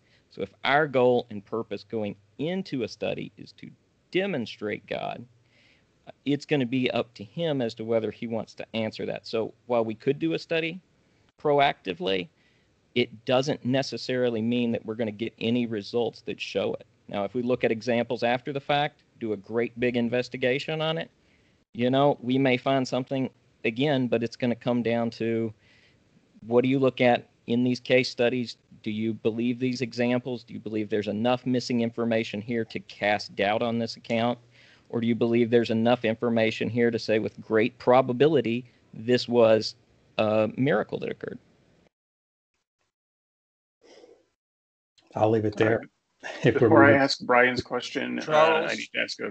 Hold on one second. Oh. Charles, you got any anything to add on that last piece? Well, maybe just uh, one point back to uh, David J. Uh, you, the the idea between God exists and miracles are, are possible. Uh, and you said, um, I think you said something like that g- miracles could prove God's existence. And I think that for individuals, miracles would only prove God's existence to someone who thinks that God's possible. So if you don't think God is even possible, even if you were to experience a miracle, I think somehow you just justify that off as some material explanation. Be like, no, well, yeah, I saw stars in the sky, but nah, you know, I'm I'm probably seeing things. Maybe I need to that's go see a exactly psychiatrist.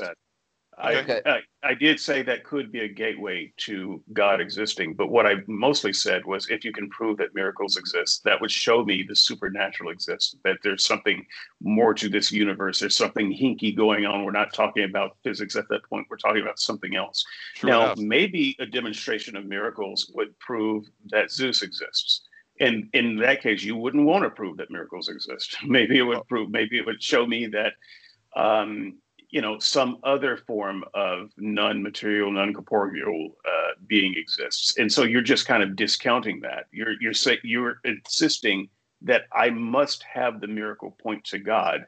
And i'm saying no you don't have to do that. And so if you if you got the goods show me the goods and let me follow that from there. Yeah so uh, the the only problem I have with that is you say if uh, if I can prove that the miracle exists, and I, I think that's where you and I are kind of disagreeing.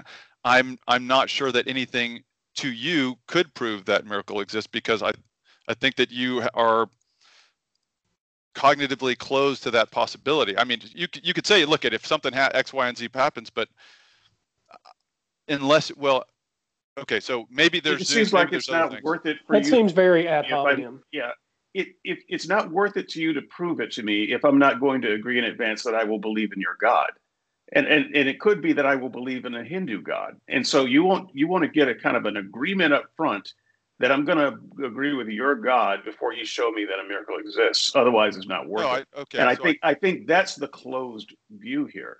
I'm I'm asking for the miracle. I show me something I can believe. I'll believe it. I don't know how I will interpret it. Sure, I don't know enough. what that will right, but I should have the opportunity to interpret it in some way. But okay, you're going to foreclose so, on that possibility because let me, let me I'm not going to raise there. my hand and say, yeah, let, let's let Charles respond, and then you can ask the next question, David. Yeah. So I, I, def, I, I see where you're going, which is if I, if I could prove to you that a miracle exists, it would not necessarily lead to a Christian God. Is that, is that what your point yes. is? Yeah. Okay. And fair enough. I think you're philosophically absolutely correct in that point. But I think if I could, so to speak, prove that a miracle happened to you, then you'd have to admit that there was at least more than materialism, whatever uh, that might yeah. be. I have no, I have no problem with that. Okay, fair enough. Okay, but if you're, so my, I misstated it, but my point is, if you're closed to the possibility of there being something besides materialism, it's going to be very difficult to prove that a miracle exists.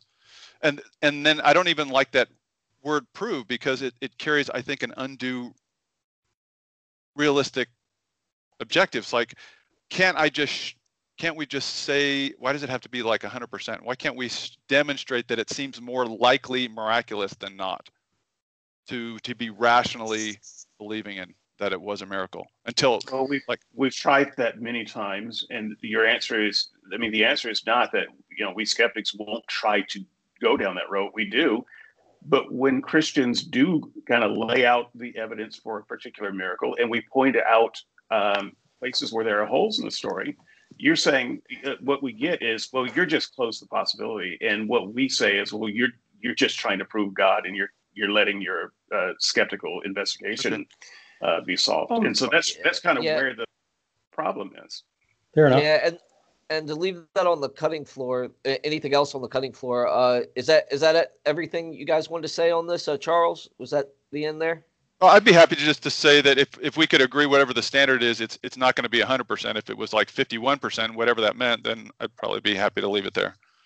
All right. Now Brian's question, David. That's the last one. He asked. He asked three. Uh, one is inflammatory. Two uh, would take too long to unpack. so exciting. So I'm going to. Well, we we can't have any inflammatory questions on this show. Um, so I'm gonna. I'm gonna go with. Um, can you disagree with God?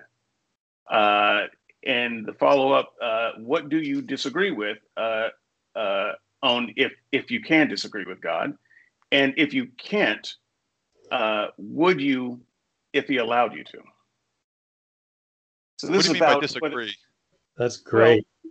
Well, yeah, yeah. So I I think what he means, and so I'm uh, I'm speaking for him, and thus uh, taking over the question a little bit if I'm, if it's not what he means. Uh, God says something like, um, you know, in this period of time, uh, the law is that homosexuals are an abomination and they should be put to death. Um, agree or disagree? Well, the Christian kind of has to come up with a way of saying, well, I agree. You know, at that time, that was the right thing. And uh, most skeptics would say, no, that's monstrous at any time for any people. And so I would disagree with God's judgment.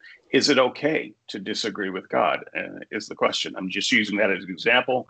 That is not necessarily Brian's subtext, but that's the best way that I can explain it. Okay, so uh, leaving the example aside, um, if the question is, is it okay to disagree with God? Um, just abstractly as a question standing out there no. If if if god is omniscient and correct i'm not. So there are times when i have disagreed with what i think god says.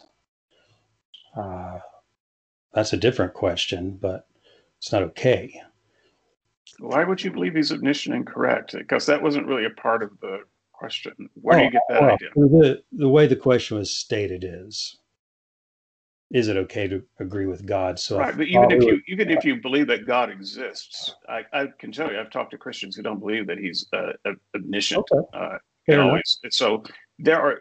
They'd answer. You know, if you're. yeah, sure, sure. Uh, I'm. I, you're right. I did presume uh, a more classical or historic Orthodox biblical view. So I I won't at this point back up to to defend that, but I, I, am just presuming that view of God when the question is asked. It's it's probably the the classical view of God, but maybe the the questioner had a different view of God in mind. I, am not sure which view to answer. We we get all kinds of views on the board, and I've okay. had all kinds of guests that have uh, trust me, would not um, go with that uh, classical uh, view. Uh, and so, you know, if, if your assumption is God is right in all of his, you know, is is infinitely correct, uh, then I understand why you would say no, you couldn't disagree with him. So that may be just a part of the subtext uh, yeah. that you have to accept with this question. Yeah. Under the classical view, I think the question reduces to is it is it uh, you know, is it right to be wrong? You know, logically, it would reduce, reduce to that. And, you know, so, so yeah. Yeah, I, I wouldn't have a problem uh, disagreeing with Thor, uh, but I I do have I do think it would be wrong to disagree with an omniscient God. And and my personal belief, is that God is omniscient. So, in my view, yes, it would. Is it okay? Is it okay to follow? Is it okay to follow up uh, then with this question that is proving to be too easy by saying, "Can you just give a one or two sentence. No, no, I want to answer. That's like that's it. It's easy, and then we're yeah, because this is the last question. But we gotta let Caleb. What do you think on this question, right. uh, real quick? Yeah, and if you don't mind adding a one or two sentence to, if you if you take, well, it's a classical God. Why do you assume that God is omniscient? I mean, can you unpack that at least a little bit for the people listening to the um, to the show? um, you know that's that's an assumption that that the christians on this panel seem to be making. So maybe we can get underneath that assumption. And i i will not push back on that assumption. I just want to know where you get it from because even christians who believe that uh, may may come at that assumption differently. And I, i'm guessing a lot of people believe it because that's what they think the bible says. Um, and if that's the answer great that's the answer. But if there's something more interesting there i'd love to hear it. More interesting Right. So, uh, you know, it is it is my view that God is omniscient as well as as omnipresent. It's the only and and Kevin could answer this far more eloquently than I can. But from my philosophical understanding of of looking at what kind of being could create a universe, uh, what is consistent with the universe we have, the only view I see that consistently holds up is a God that is omnipresent, omnipowerful, and omniscient. So I see God as a all-powerful being. And if that's the case, you know, if if an omnipresent, omnipowerful God were to tell us that, you know, we've got to sacrifice people for the sun to come up every day, then that would be the correct thing to do. If this being is the ultimate power, justice, love within the universe, um, and I do believe that that that's how God is. So I believe that His view is going to be correct, whether or not my view is. Yeah. All right. Go ahead, Charles. Yeah, I was just going to tag on there. So if we're, I think when we talk about disagreement, it sounds like we're not really talking about things like math or you know the state of atoms. We're really it seems like it has like a moral hint to it, especially since the example given was say uh, homosexuality in the Old Testament. So if if we're talking about disagreeing with God in a moral context, there seems to be um, a, a deeper question: is is there such a thing as objective moral values? And if there are, then those, in our view, can only come into existence if there is a moral lawgiver. And so, how can you morally disagree with the one who gives the moral law? I, I think by definition, then you would be wrong. If there is no objective moral values and duties, then what, what are we even talking about? I don't. I don't think. I don't think it's too hard to create fertile ground for disagreement there, though. Even even with a, a moral lawgiver. Okay. Uh, here, here's why. If the if the Bible is the is the ground upon which you think that uh, a moral lawgiver gave objective moral laws, it's and not. it is the well, okay, but whatever the ground is, if it's the case that uh, that some fallible beings can find ambiguity in that moral law. In other words, if there's if there's not a clear way for us to all agree on what the objective outcomes should be, then we have reasonable grounds to disagree with that objective lawgiver, whether the laws were objective or not. They should be so objective that there should not be fertile ground for disagreement, and that is not what we have. Well, well that's the difference uh, between. Can I can I ask a clarifying question? Um, Please are we talking about disagreeing intentionally with God or accidentally? Because I, will certainly get oh, that's a fair question. God all the time. I intentionally, think huge difference. no, no, no, I'm pretty. I'm pretty sure the question is intentionally. Um, God yeah. says something, and you think about it and say, "No, I don't think that's right." You, that is, to put it another way, I know you are saying this, God. I, I fully believe that God intends this uh, to be what God is saying. and I intentionally think that God is wrong. Right. So that, that, that penetrates the veil of hiddenness, though, right? Because one of the problems that we have uh, with the claim of an objective lawgiver is the fact that there is an acknowledgement, maybe not by all of you, but in Christendom generally, there seems to be an acknowledgement of the hiddenness of God. And so hiddenness creates a problem for this very conversation. Right. Yeah. I, I see I see your point. I, I agree with that.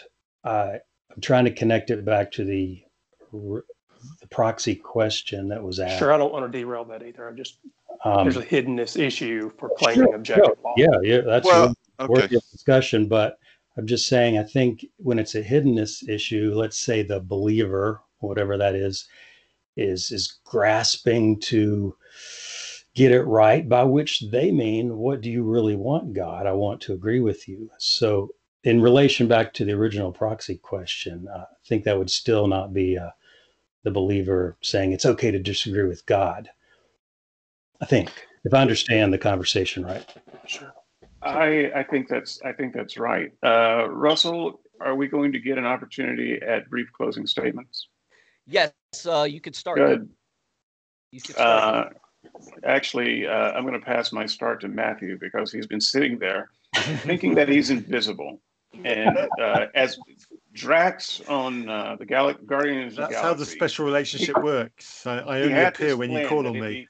He, if he stood still long enough, nice. he would become invisible. And um, I just want to say, I want to declare on this podcast, I've been seeing you the whole time, Matthew. It does not work. Um, so you get to go first. Um, just a thought on the. I'll, I'll, stick to the last question because you know t- time and all that. Um, I've um, I'm at that time of life where I'm the parent of a teenage girl. now, oh, me too. You. Me too. And I feel your pain. because I'm the parent, I'm always right. And uh, my house, my rules. Wow. Kind of now Spoken Regard, like a true God. Regardless of me being right, my my daughter will still argue back to me, uh, sometimes quite quite vocally. And to be quite honest, I think that's a much healthier relationship. I would much rather have a daughter that argued back at me and had her own mind than a daughter who just accepted everything that I, I said. So that's my analogy to the conversation that we've just had, and that's my closing statement. So, was there? Thank you, gentlemen. No, no, it was a, it was a thought, not a closing, closing statement. Okay. And uh, you know what? I do want to say, Matthew, that I uh, I hear you on that, uh, and I think that's why uh, uh, you know Jesus said David was after his own heart. So, uh, but anyways, uh, who do we got next, David? Uh, first of all, are, uh, are do you Christians want to participate in the closing you statement? Christians, Actually, wow! Those people degraded to look, them enough. Honestly, it's not really a question. We do closing statements on this show, so prepare your closing statements. We're going to go with the leader of the pack uh, next year. Uh, it's which one of you is the leader? Um, whoever the leader is. God uh, is. We're waiting for we're waiting for God to deliver His closing. Whichever statement. one of you speaks for God, uh, you can uh, make a one to two minute closing statement here. Uh, the rules are closing statements are not rebutted, they're not commented on, and they're not interrupted. Go. All right. Well, um, you know, honestly, my closing statement here is a little off topic from the discussion we've been having. Um, it is that I think this kind of thing is exactly what we should be seeing among skeptics, among believers, uh, especially among Christians. We don't see enough of these kind of conversations where we discuss important issues like this and we get down to the nuts and bolts of the argument. We can agree to disagree on many points, but we should be looking to explore truth. We should be looking at evidence, and we should be able to disagree in a way that is uh, respectable. And I think everybody today has has demonstrated this. We've had some fun. We've had good conversations.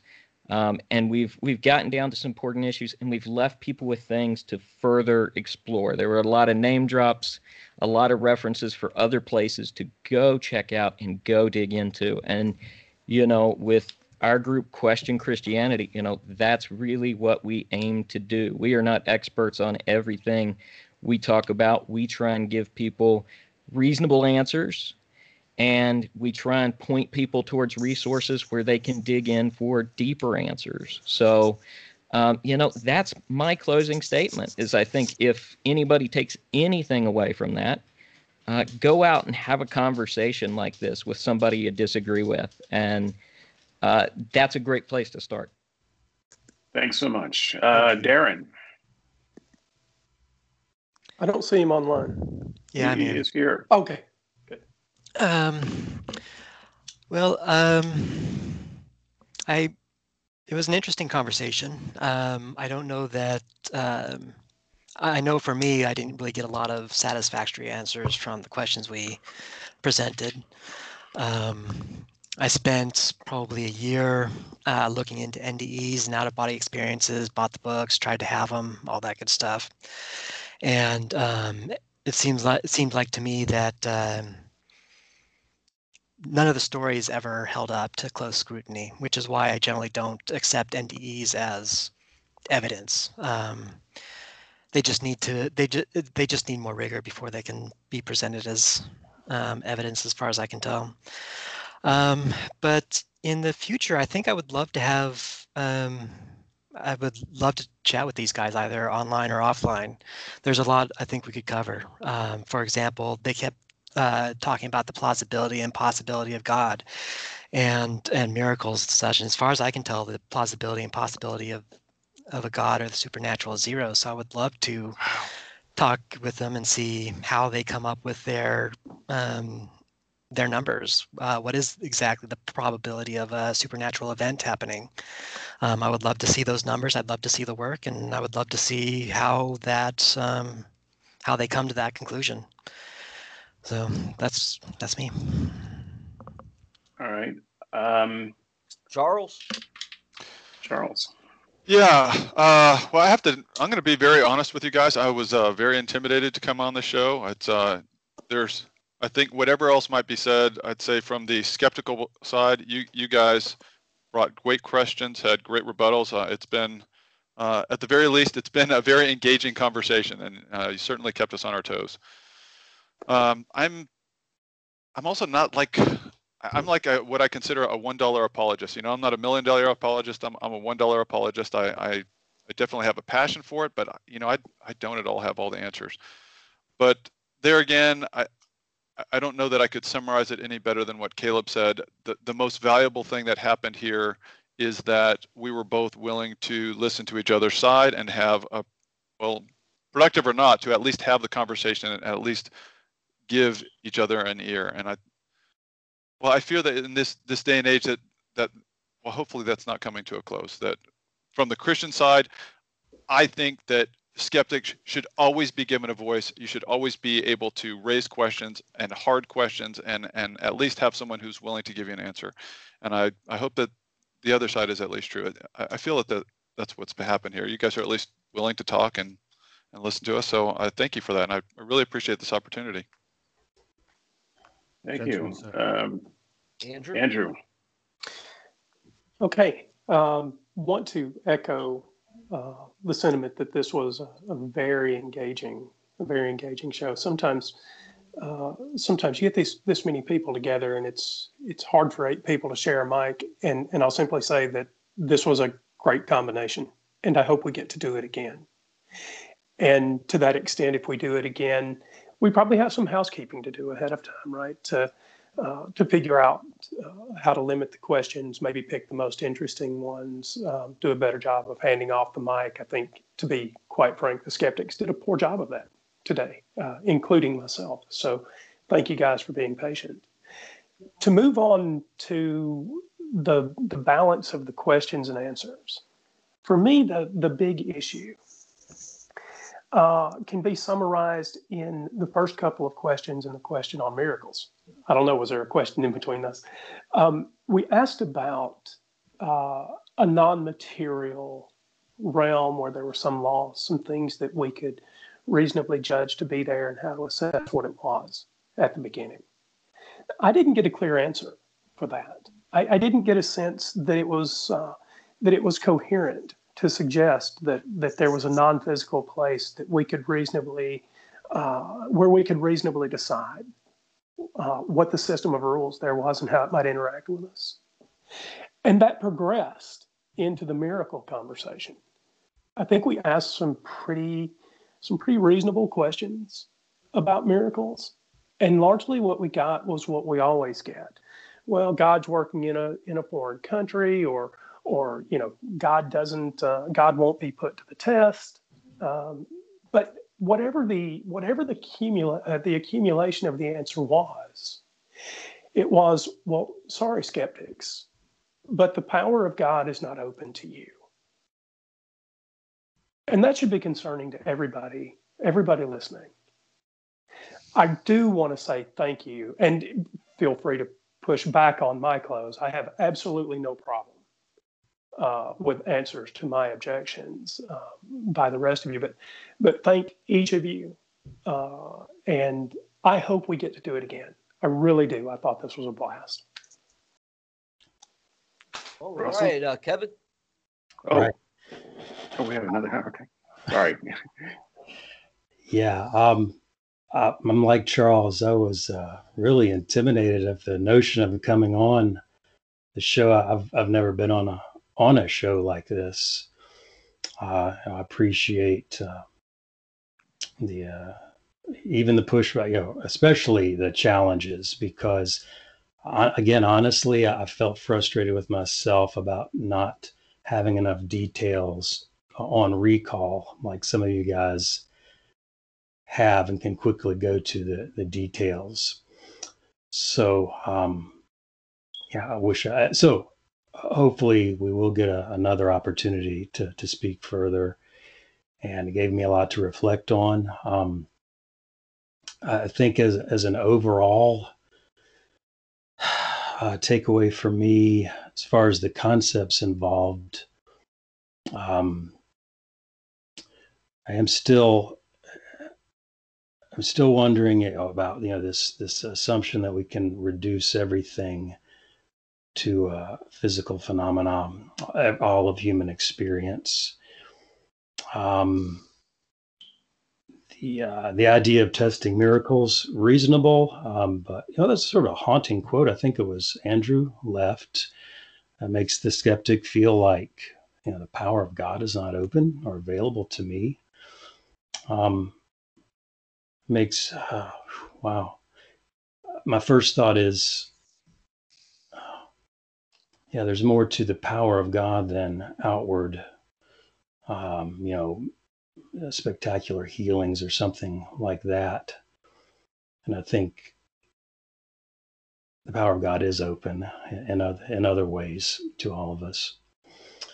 But uh, this is not the best closing statement because it's just turning into raising more questions. So, um, thank you all. Um, I, I, learned a lot. Uh, I, I, learned a lot of things that I need to learn uh, more about.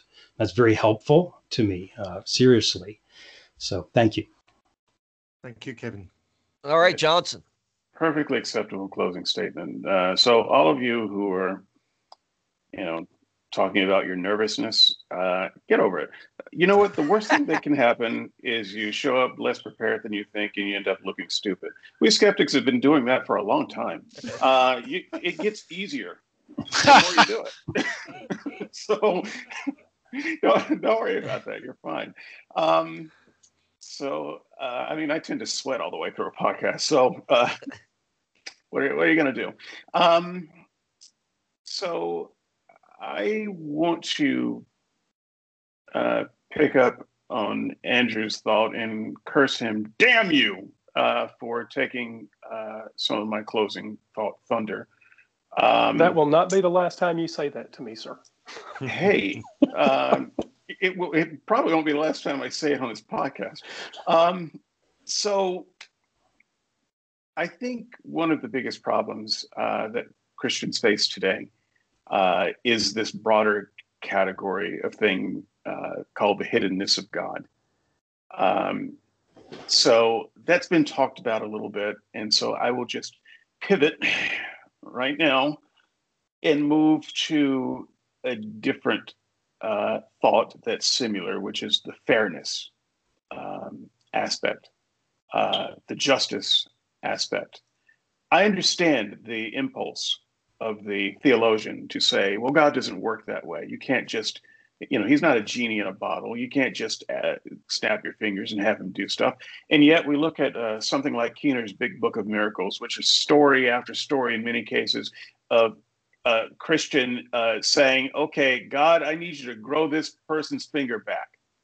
Um, and god was happy to do it then it, so it does work that way then it works that way every time a, a christian talks about a miracle uh, that somebody did. Oh, I had cancer and uh, had brain cancer. Half my head was falling off, and with the other half, I prayed and woke up next morning. The whole head was there. Well, it, it turns out God does work that way, but He doesn't work that way for anyone who's looking.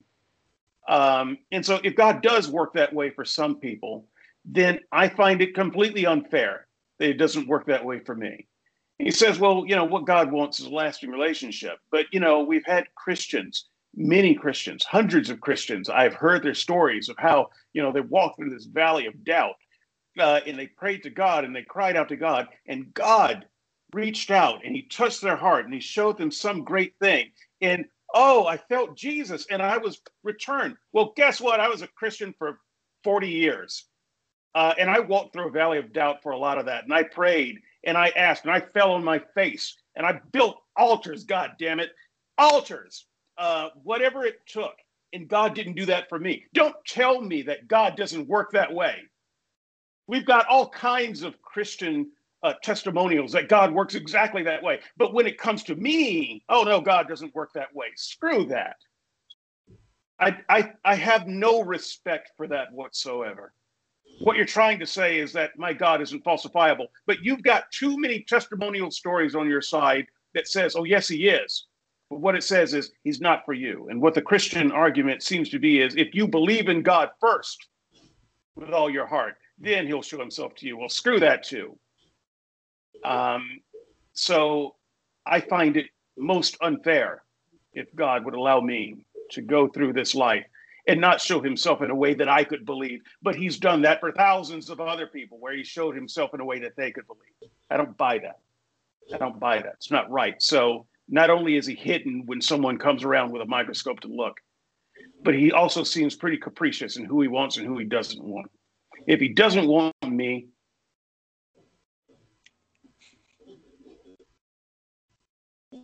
that, is that your close, my friend? you, you you wanted to end it with that mic drop. Okay, I got you. Well, everybody had to be the me at some point. So, uh, my closing statement, you know, we just heard from Questioning Christianity. This is the podcast that everybody should listen to if they want to uh, hear more about them. So, my closing statement is going to have to just basically do with uh, telling you guys that I hope I moderated it okay. I do promise if we do this again, I, I will format it a little different. Uh, I did uh, enjoy the conversation on both sides here. Uh, you guys put some some great questions to the to the floor there, um, and unfortunately, you can't answer every one of them, and you have to leave some on the cutting floor. We've just went two hours, guys, and we still haven't even dug in to the to the hard stuff yet. And you know, I appreciate each and every one of you. And you know what? If you guys agree, I would love to host you again, and we will do it the the opposite way. You guys can question and grill the atheists next time. Uh, you already got your your paws bloody here, so you know how it goes. This is this is it. Uh, this is what Skeptics and Seekers does. And with that, I am uh, David. Do we have anything else coming up that uh, I keep promising the comment week? show? I promise okay. it after every podcast. It's going to happen eventually. I think it's probably going to happen after this. I still haven't gotten in touch with Brian, but by the time you hear this, I am pretty sure that I will have a hard agreement that a comment show is going to come uh, the following week. Uh, so stay tuned for that, everybody. And um, yeah, when we do do the next show, I'm happy to uh, reconvene once a month until we get this out of our systems. Uh, so we've already, we've already got another round of questions that we can uh, ask two more rounds. So um, yeah, let us know in the comments uh, what you think, folks. Uh, you can reach us at skepticsandseekers.squarespace.com uh, go there, just find the latest show, leave, uh, sign into your uh, Disqus account, and uh, join the conversation.